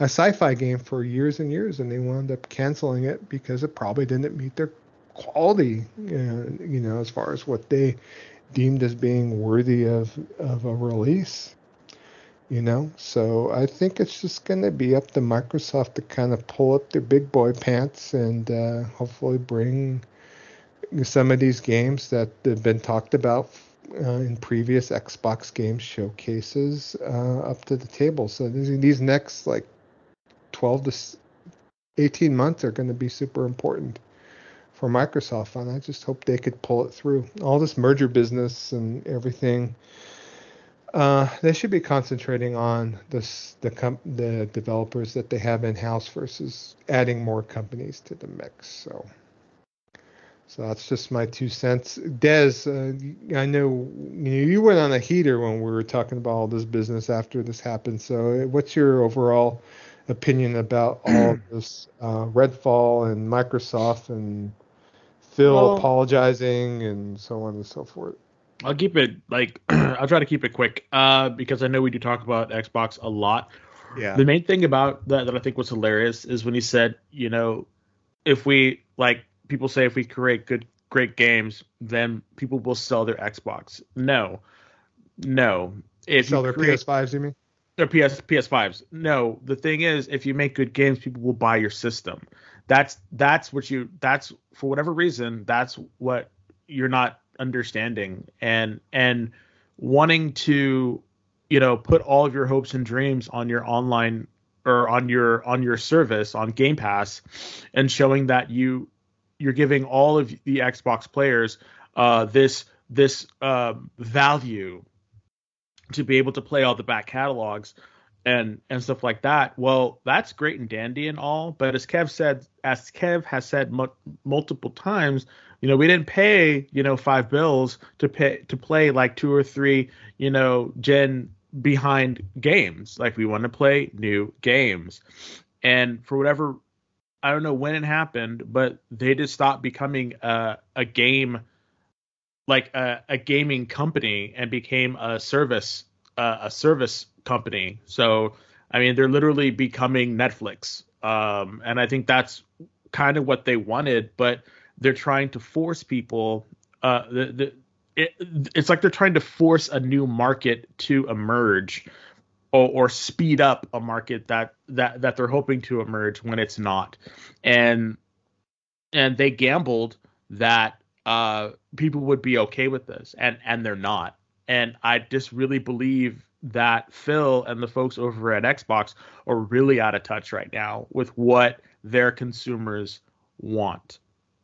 And and I don't know if that means, you know, new leadership is is is needed or what, but when we were talking about this when this first thing hit a couple days ago, you know, I've always been, you know, I've always tried to champion, not champion, but I've always tried to, you know, think about Xbox being like, because I, I, I, I want to play the Xbox, you know, and as long as Phil is smiling, you know, as long as Phil's smiling, like everything's okay, I'm like, okay, you know, I think everything's gonna be okay, you know, Phil's on the case, Phil's gonna do it, you know, Phil, you know, they got this ac- they, they, they got these acquisitions, they're gonna start pulling out new games, you know, it's, it's gonna happen, it's gonna happen you know and i think people are are are tired of that of of of when you know people want it now because you know they they spent this money you know and and nothing has flourished you know in the in the in the Xbox ecosystem. And it's sad. It really is sad. And and it makes Phil look incredibly weak uh to put this out. And and for him to come out and fall on his sword like that is just like I I I, I don't know like I, I don't know what to expect from Xbox anymore. And and as a as a console, as a company, I I, I have lost a lot of faith as a consumer uh, with them. Um, and even though I'm not going to sell my my S, I'm glad I didn't buy an X you know and even though i'm still you know hyped for avowed and i'm still you know kind of hyped for starfield i don't think that i don't think that those are going to be enough to to really turn the ship around. I, I really believe that that xbox is just kind of sailing set adrift you know and whatever course they tried to bring us on no it's it's it's just not working. So I don't know what they're gonna do. Um, I think Kev, when he when he chimes in, he has a couple of ideas of what they could do. Um, but for me, I don't know, dog. like I don't know. So, but that's all that that's all I got to say about Xbox. You I mean, I, I, think at the I think at the end of the day, what needs to, at the end of the day, what what Phil did was basically say I on the surface and I think a lot of this stuff was was PR act. Oh yeah. I really do. Oh yeah. I think this is about making yourself look weak in the face of the uh, acquisition uh, of the of the uh, who is uh, what's that governing body in Britain the the e, R, RCA ESB NBA uh, whoever's in charge of monitoring UK uh, big business deals that that deny the Activision uh, deal for that part of the world. I think a lot of what he said is to make himself look, oh, woe is me, in the wake of the appellate, the appeals process. Like Activision hired some high powered attorney to look into it, and Microsoft has hired a team of high powered attorneys that specialize in this type of thing to uh, put a case together and uh, appeal the uh, the the uh, that organization's uh, denial. So I don't really believe the the woe is me act that Uncle Phil was putting on uh, for the for for that show. What I do believe though, and other people have said it, and I kind of really didn't think it was the case, but now that we've had Redfall and in conjunction with some of the other uh, releases from Microsoft, and I'm including Hi-Fi Rush in, in that, and how how the accolades were given, and the things that Phil that Phil said. The console only exists because it is right now the most efficient way to deliver their service we don't have a decent enough broadband. PCs are very expensive if you want one that's gaming specific. I mean, yeah, I know you can scale things down, but who wants to play on who wants who wants to play PC games that are that that have less functionality or less performance in the console? To me, that just doesn't make any sense. You're, plus, you're spending more money at the end of the day anyway on the hardware. So the console is still the the all around way to deliver the service. And that's the freaking problem. The console is purpose is to deliver games, right? And when I'm listening to Phil say that well, you know, the the thing that that that a console is supposed to do, which is deliver games, we can't do that. That's basically what he said. We can't do that. mm-hmm. We don't know how to do that.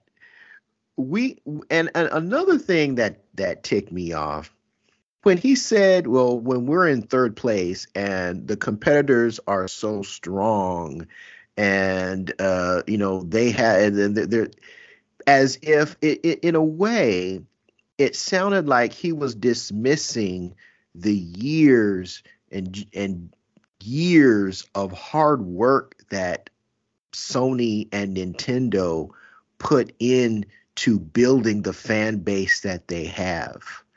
And you know, in, in kind of like in a in a compare and contrast, you know, shout out to the gaming grindhouse. Uh Jez did a he did a comparison. It was Shawn Layden giving he at at a, at uh, the Dice. Uh, I can't remember if he was receiving an award there at Dice or if it was just a presentation he was doing, but he was doing some, uh, you know, uh, kind of like what, what they call that uh, behind the baseball, kind of like a, a behind the scenes overview of where Sony was in their PlayStation division, uh, moving from the PS2 into the PS3. And he was saying we we had we suffered hubris and we did not we did not see the changes in the market that were taking place. We did not see the way the needs of gamers were changing from the PS2 moving into the PS3 we came in at a, at a crazy price. We tried to justify that by the by the tech that was in the box, but and on top of that, we we didn't have we didn't have games. And come to find out when you look at the when you look at the at the money, PlayStation or Sony did not recoup from the fiasco that was the PlayStation 3 until well into the middle of the life cycle. Actually, uh, closer to the end of the life cycle of the PlayStation 4, they were still recovering from from that fiasco. You had you had third party big third parties talking about how they may not continue they may not support the PS3 because it was too hard to program for. You had third party games being significantly poor performing in comparison to the Xbox 360 counterpart. And he said they had to do a serious look at what are we doing? Where did we screw up? How do we make things right for the for the next generation? And how do how do we how do we move forward? And the way they move forward is that they started putting out can't miss games. That's how they move forward. Why? Because they make they're making a console. They're that's the purpose of the console. Listening to uh, listening to Phil, he was almost acting as if Nintendo and Sony just just just had it like that from day one. You know, like uh, like like a trust fund baby who who didn't work to earn anything and just has just has the world on lock because of they won the genetic lottery you know, well when the when the two when they're just so strong and the deals that they make make it so hard for us to be for for us to be Xbox. No, it's not what they're doing is they're showing you that it requires some talent, some dedication, some love of craft and love of art and the ability to manage those studios so that they don't get too far off the leash. Reel them back in when you need to reel them in, and let let some slack out when you need when you when that needs to happen. And getting games out at quality. If you need to delay the game, guess what? You delay the game.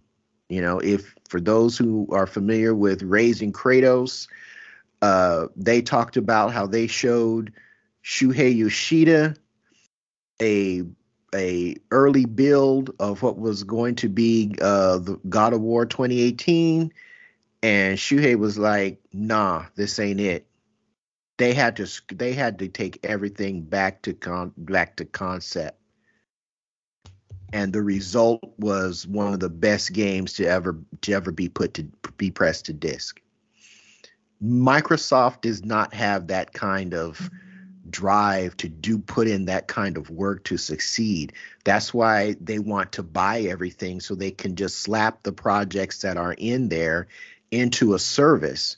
Well, guess what? You're not going to get AAA quality games in a game pass in in a in a game pass exclusive service on your console.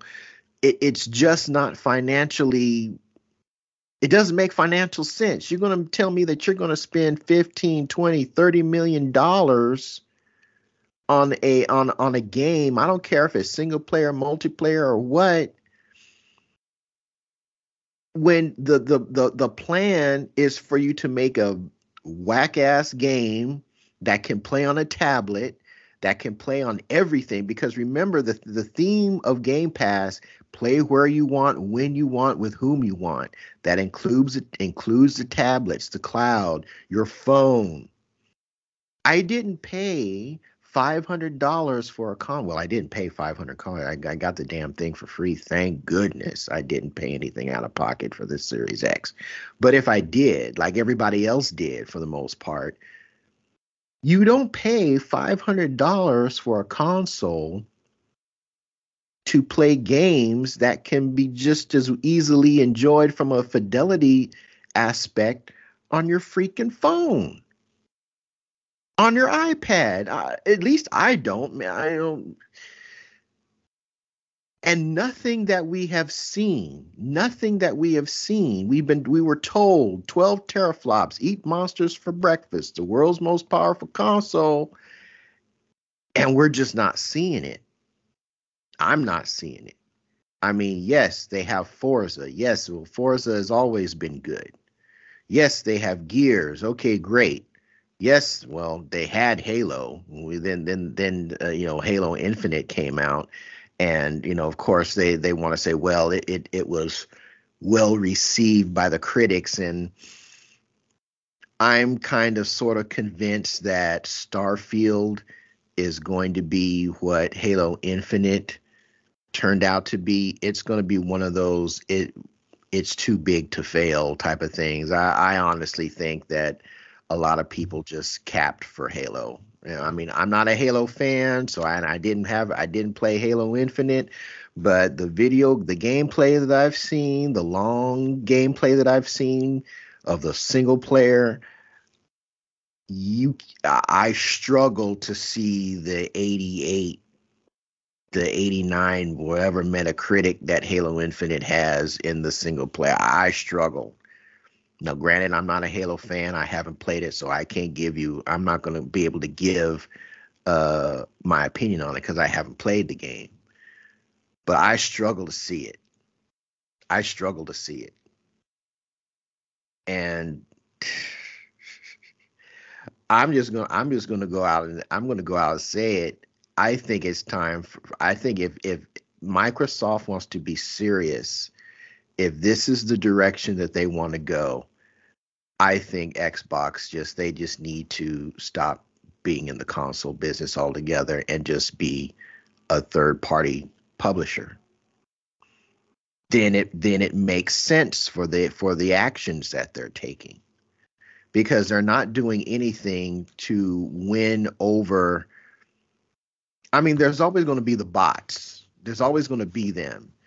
But the they're not doing anything to bring people and win folks that you know like he was saying you know everybody's made their digital decision back in the xbox one ps4 okay so let's say that you're not going to convince someone to sell their ps5 and get an xbox series x why can't you try to convince them to man i gotta get a series x or i gotta get a series s because this game avowed is just super dope. He he's talking as if he was talking in mutually exclusive terms and that's just that's that's just that's just insane.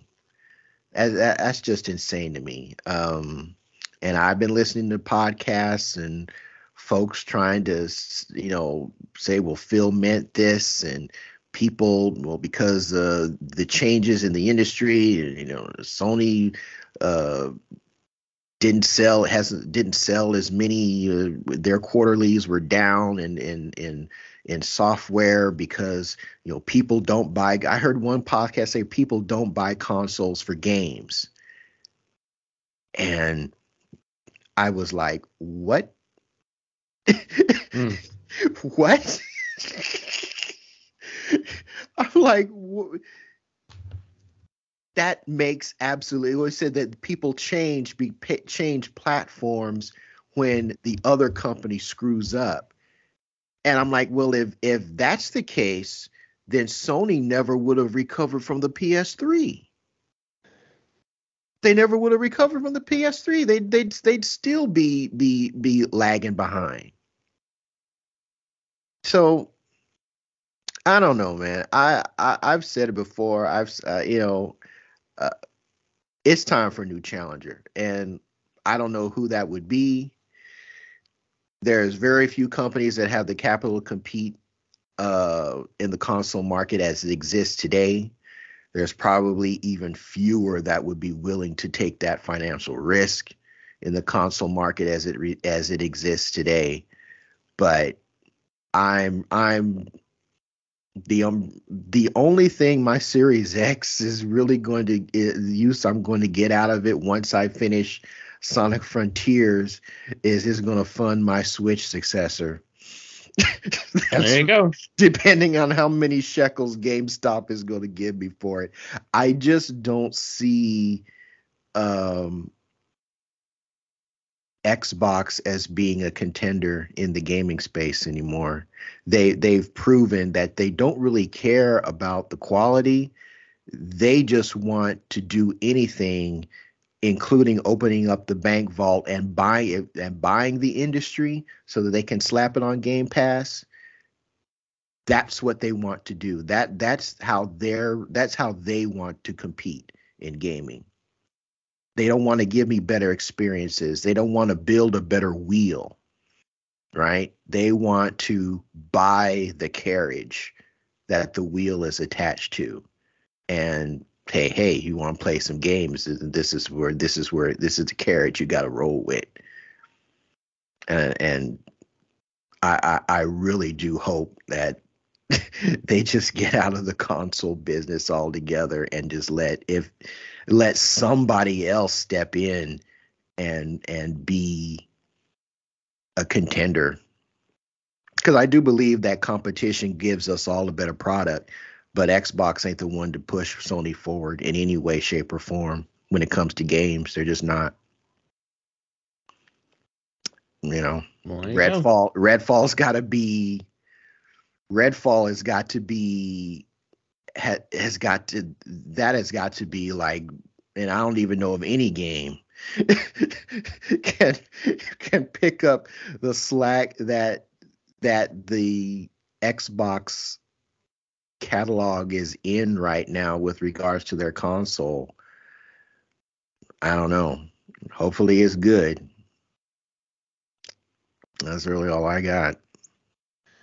Uh, I think you uh, knocked it out of the park as far as what you wanted to state. I mean, the only other thing I kind of comment on is, you know, the whole like, you know, talking about uh, their competition pains for exclusives. That, that came exactly from Microsoft. It came from remember when Shadow of the Tomb Raider came out, and it wasn't that Shadow. Was it Rise? Yeah, Rise of the Tomb Raider. Rise of Tomb Raider. that was, was the X- reason why I bought an Xbox One. Yeah, it was a I Xbox to play Tomb Raider. Yeah.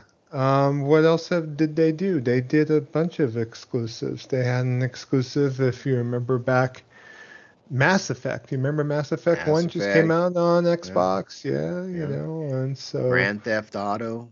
They had that locked down on the 360 for content. Uh, yeah. That was under the Peter Moore, the, the the the the Peter Moore regime, and that's something. That's something else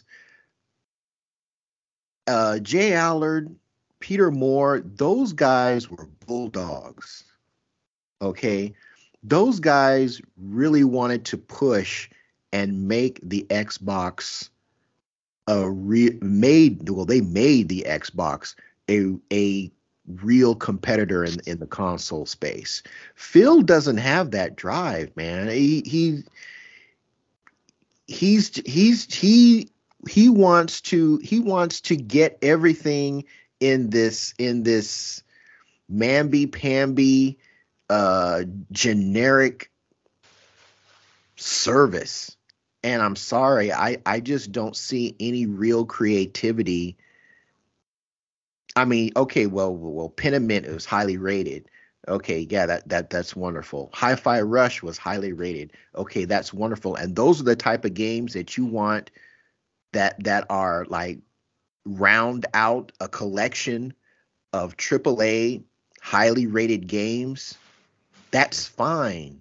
But did I spend or did the people that bought a Series X spend five hundred dollars for graphics like Pentiment? I hope not, because they could have just played that on a, on a damn on their damn phone. You know, I I don't know. Okay. Crazy. I'm sorry. That's all right. No worries. Um, and last thing on this, Microsoft Xbox Game Showcase is going to be on June 11th. Um, during the XCast podcast, he was asked by Paris Lilly about the previous showcase. Uh, they talked about the previous showcase they showed in 2022, where they had a 12 month plan of all the games coming up on there, and uh, a lot of things that they commented that uh, we don't know know a lot about some of the games they announced during that particular showcase, including Avowed, Perfect Dark, Everwild, uh, Fable, State of Decay 3, and Contraband. on here. And Phil commented about this year's showcases. I'm not going to try to oversell the showcase here, but if I was on the other side watching this, like, hey, after Redfall, I'm going to put my hands on the controller, and this is what I'm going to going to take it take to prove it to me. But this is not what showcase is. So I'm very enthusiastic about Showcase. We're going to announce some things that people haven't seen, some new games, and we're going to give some updates to some things that were on your list. Uh, the other thing that really gets me excited is when I look forward over the next quarters, which has always been my focus.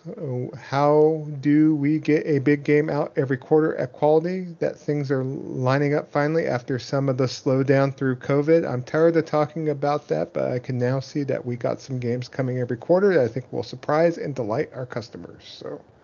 Mm. Uh, we still have to deliver on the creative. We still have to deliver on the technical. Not every game we ship is for everybody. We know that, but we're not trying to build the one game to rule them all. Uh, we will have different creative takes, and we'll have a very diverse portfolio when you think about the stuff that Microsoft Game Studios builds. But I like that. I think for what we're trying to do as Xbox, this is not to mimic any of the other platforms out there, create our own brand and identify the diversity of what we build. Hopefully, we'll be ending up as a strength. But we have to do it at quality, we have to do it on time, and we have to show people that we're actually going that what they're actually going to see. We have to show gameplay. I think that's beyond that. We have to put game, great games in the hands of our players. There, there's nothing else. So, hmm. so you know, we'll, we'll see come June when this showcase happens and kind of see where things go. I'm hoping to be surprised. I don't know how you feel, Dez, and you only could hope for the best and you know see what happens. Well, hope springs eternal, like they say. So, yep, that's all I can he say. He ain't even hype for it. I mean, I am mean, not. He's not. He, he ain't. He's no, not. I, I, I don't. It's mean, hard. I don't mean you, Dez. I don't mean you, Dez. I mean. No, I'm not. I, neither is he, though. I got you. so it's like, gotcha. how can I give a damn when you don't? I mean, it's just like, bruh, I don't know, man. I, I don't know. And this whole thing about our internal, the the the the internal process for our mock review. If your mock review is telling you that game is was going to score double digits higher than it did, there's something really wrong with you, who you got who you got reviewing your games, bud. I mean, they, they got the same people reviewing bad. Saints Row, you know. So that tells me that you either got a bunch of yes men who just say y'all's the boss, we's gonna get this game out right here, uh, or you really don't know what you're doing. You really don't know what you're doing. I don't know which, but then again, he was on a show with a member of the gaming chair mafia who was selling the the benefits of Redfall to everyone on his other podcast, which is like you know that game was shit when you played it back then and you didn't tell anybody. You were just saying, oh well, you you got these different weapons and you got da da da da da da da da. You know, again, shout out to Grinding Gears who played the, played the tapes and is like, okay, it's like what game did he play and why didn't I get a chance to play that? I don't know, man. All right. Well, we'll hope well for the best. We'll see. We'll talk about it in future episodes to come for sure. Now, one point of topic that we talked about previously is Nintendo and their Switch successor. So, Nintendo made a statement to their investors earlier today following its company's most recent financial results on here, and they have stated that uh, there's still some life to the Switch platform yet. Uh, this is from uh, games industry analyst Piers Harding Rolls on here. I expect the new Zelda to drive hardware sales to those upgrading from their older versions to the latest OLED model and probably uh, from some entire new Switch buyers that will help Nintendo reach its shipment target for the fiscal year ending March 2024. They expect a new next gen Nintendo console to be released in late 2024. So So we are not looking until at least the end of next year for a new console from Nintendo on there. So, so what's your guys' opinion? It's just going to be like, okay, just like we're waiting for games on Xbox, we're going to be waiting for hardware from Nintendo, basically. So. That's exactly it. And that's what, that's what makes that's that's what annoys me about Nintendo is their hardware is terrible. It's like, come on now. You know, now we got to wait for games for Xbox. Now we got to wait for hardware from Nintendo. Y'all are just killing us. But it's printing money. It is. it, it is, is, printing money. It is. It is printing money, and uh, you know I've gotten Cracker Jack toys with more CPU power than that's in the than mm-hmm. them that's in the Switch. That's what's so crazy, and I don't know. I, I mean, we all know that a Switch successor is going to come, and you know, maybe you know this. But again, I would rather have it come later when they have some some hard hitting titles to launch with it. Like I don't know, maybe another Mario game. That would be great considering the success that we just had with the movie. Um, you can tie a, a, a really impressive Mario game with that. Maybe, dare I say, some some new IP. That would be interesting. That would be cool. Or return of some IP that had been missing for a long time. You know, like uh, uh, F Zero, a return of an F Zero, return of uh, uh, Star Fox, if, a good one you know that would be there's a lot of th- avenues that they could take with a switch successor. I just hope that it has the horsepower to run some of these you know run games a little bit better. A little bit better. Give me solid 60 yeah I might have to check out the emulators on PC and kind of go from there and see if there's much of a difference between playing on Switch and kind of take it from there. But uh, that'll be, be up for me to take a look at my library and kind of go from there. Maybe we'll talk about in a future episode if I ever decide to do it, but we'll see. So. All right, and other news: uh, Street Fighter Six has its open beta coming up, so we got something to look forward to on that front. So it's coming out on May 19th to May 21st for Xbox Series consoles, PS5, and PC. So um, it's going to feature eight characters on that. It includes Chun Li, Guile, Jamie, Juri, uh, Ken, Kimberly, Luke, and Ryu on there. So it's kind of similar to the closed beta test 2 that was held in December of 2022, and you're able to go in and use uh, ranked matches, casual matches, Battle Hub matches, and kind of use the um, Game Center and so on and so forth. So, so it seems like uh, we'll get a better idea as far as how the game plays. The game is going to be out um, and released um, on June the second, I believe, is coming out. Yeah, on there. So, so, um, are you guys looking forward to maybe checking out Street Fighter Six in the demo coming up, or is it the point that you maybe wait until the actual True Blue game drops? I'm gonna wait till the actual True Blue game drops. You know, um, I played around with the demo with the with the creation with the uh uh what is it the the training mode or where you're actually running around the city. You know, and I liked that. I thought that was pretty fun. So I'm probably going to wait, you know, because I'm not a I'm not an online fighting type of guy, but I have to see how that that aspect of the game works because if it's like a full fledged like you know running around beating the shit out of people, I might have to play. I might I don't know, you know, that might be fun. So, but at this point, nah, I'm I'm I'm I'm gonna wait. Yeah. Uh, for me, I might check it out, but I know I already have the game pre-ordered. I am buying it day one. I'm gonna try to play it day one once after I pick it up. So it's, uh, I think especially with a fighting game, it's good to jump on wherever when everyone else jumps on. So that, mm, yeah, you know, we all get yeah, good at the same that. time. Yeah. Mm-hmm. So. Yeah, I'll I'll be there. I'll be there day one. I if I if I if I can jump into the beta, I will. Um, but I, t- I tell you, man, it's like Luke was just surprisingly good to play. and that that is like the biggest surprise for me for because I didn't play I didn't play him in Street Fighter Five by the time he launched there, but Luke is is surprisingly fun. So I, I don't know. I thought I thought Kimberly was going to be my main.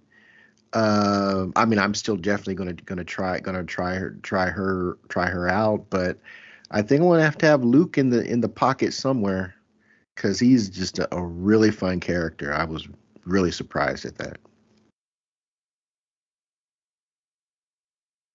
Good deal. And then other news, just very brief. Um, we got announce an announcement uh, for Double Dragon Gaiden: Rise of the Dragon. So it's coming out for everything under the sun: PS5, Xbox Series consoles, PS4, Xbox One, Switch, and PC. So uh, this is being published by Modus Games. It's being developed by a developer called Secret Base, which they're based out of Portugal.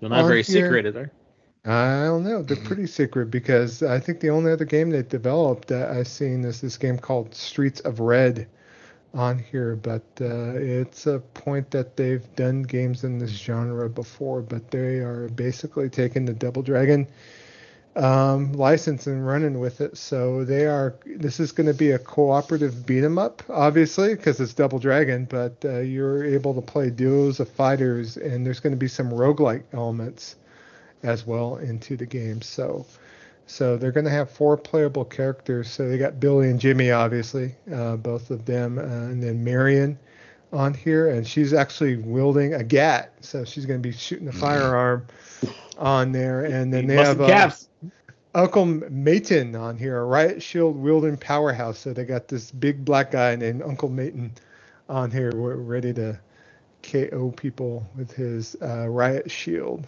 on here, but you're able to tag in, tag out with uh, both Lee brothers on there, or switch it up with some different characters on here. But uh, uh, you're able to actually select the order in which you choose your missions on here, as far as which uh, you know missions you do, and it will affect the length, the number of enemies, and the overall difficulty on here. And then you basically are earning cash uh, during your playthrough to be able to open up different characters and upgrades on here. So, and uh, depending on uh, basically if your session ends on there, you can convert any cash into tokens, unlock any bonuses between sessions on here. So you're able to like, kind of use it in the roguelike type fashion to be able to go ahead and uh, progress further into the game on here. So I have to see how deep the rogue roguelike elements go.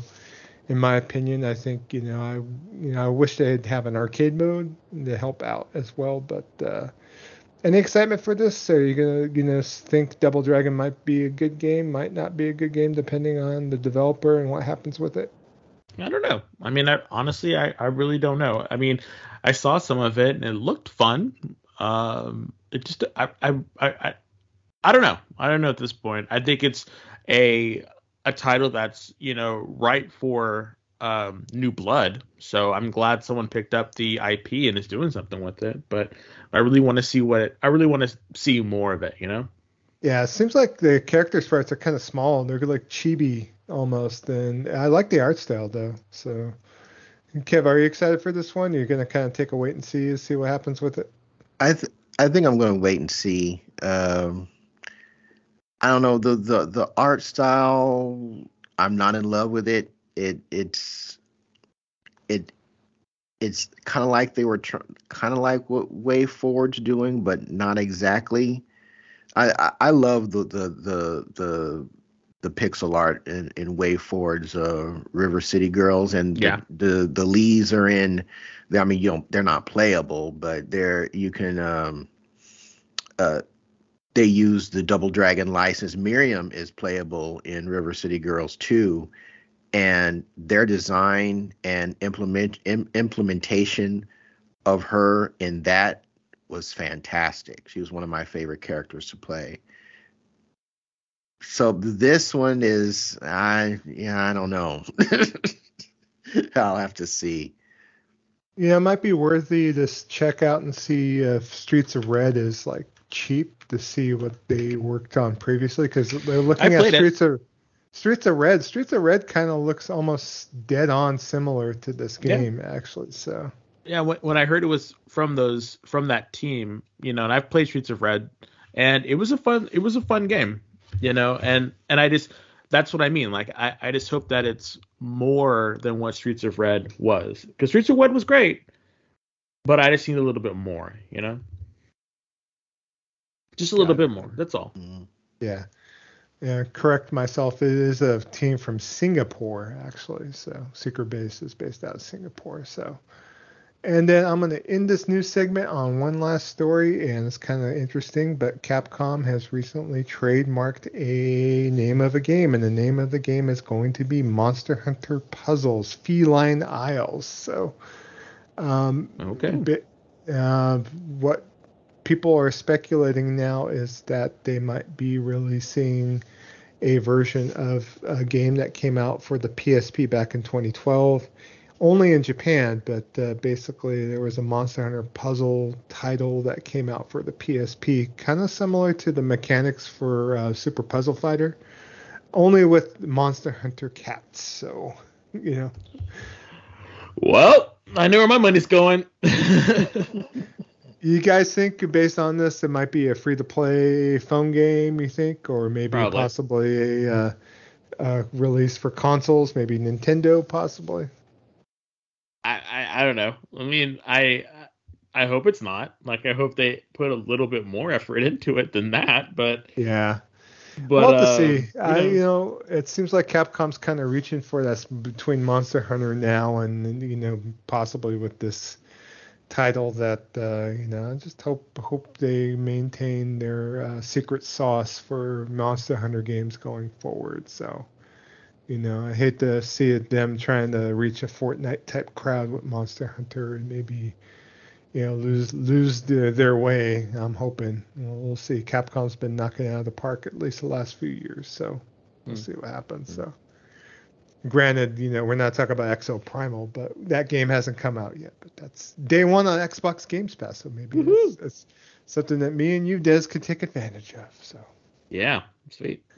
All right, that ends the new segment for this episode. Gentlemen, we've got to the end. Yay. Yay.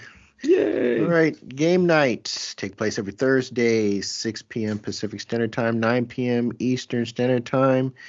Uh, so just jump into our Discord. We'll be playing games, or you don't even even have to be playing games. Like for the past few weeks, I've been cooking, doing other things until I was able to get to my console if you just want to jump in and uh, just chew the fat with us, just yap yap it up with us. If you dig what we're doing here on the podcast, we are more than you are more than welcome to join us every Thursday, 6 p.m. Pacific, 9 p.m. Eastern, and uh, rock out with us there as we play whatever game you want to bring to the table. If we don't have it, we can get it, and we will we'll we'll do co-op, multiplayer, whatever. And uh, it's just a time for an opportunity for us to interact with the folks that are listening to our show. So you might be asking, okay, so how do I how do I join the game nights? Well, you jump on the old Twitter phone or your Twitter machine and you hit your Twitter app and you hit us up on Twitter at Gaming Vessels at G A M V I N G A M I N G V E S S E L S. Tap the link to our Discord server there and you're in. So and we have a we have a daily news updates uh, or reposts rather. Uh, questions. Our members of our community are interacting with each other, uh, talking about games, different points of view. And if you'd like to jump into a community that has uh, about games, but has varying points of view. But uh, nobody is questioning anybody's legitimacy or any of the nonsense that's going on in much larger social platforms. Then uh, I would encourage you to give us a shot. We've got a nice little community there, bunch of friendly people, love gaming, love talking about games. We think you'll have a lot of fun there. So that's going to bring episode 207 to a close. And we hope you've enjoyed rocking out with us for this episode. So, for Dez, aka the Bay Area Terror, aka the High Res Lover. That's me. aka the Cat Daddy, aka that gamer stepdaddy, and for Joe, aka Jabroni Chief. Yeah, yeah. Otherwise known as the Food Max of Gaming, who can maximize your gaming dollar. I am Shonuff71, aka Diggadulamite. Herba bling bling, y'all. And we'll be back next time, episode 208 for your ears. Peace. Midnight love.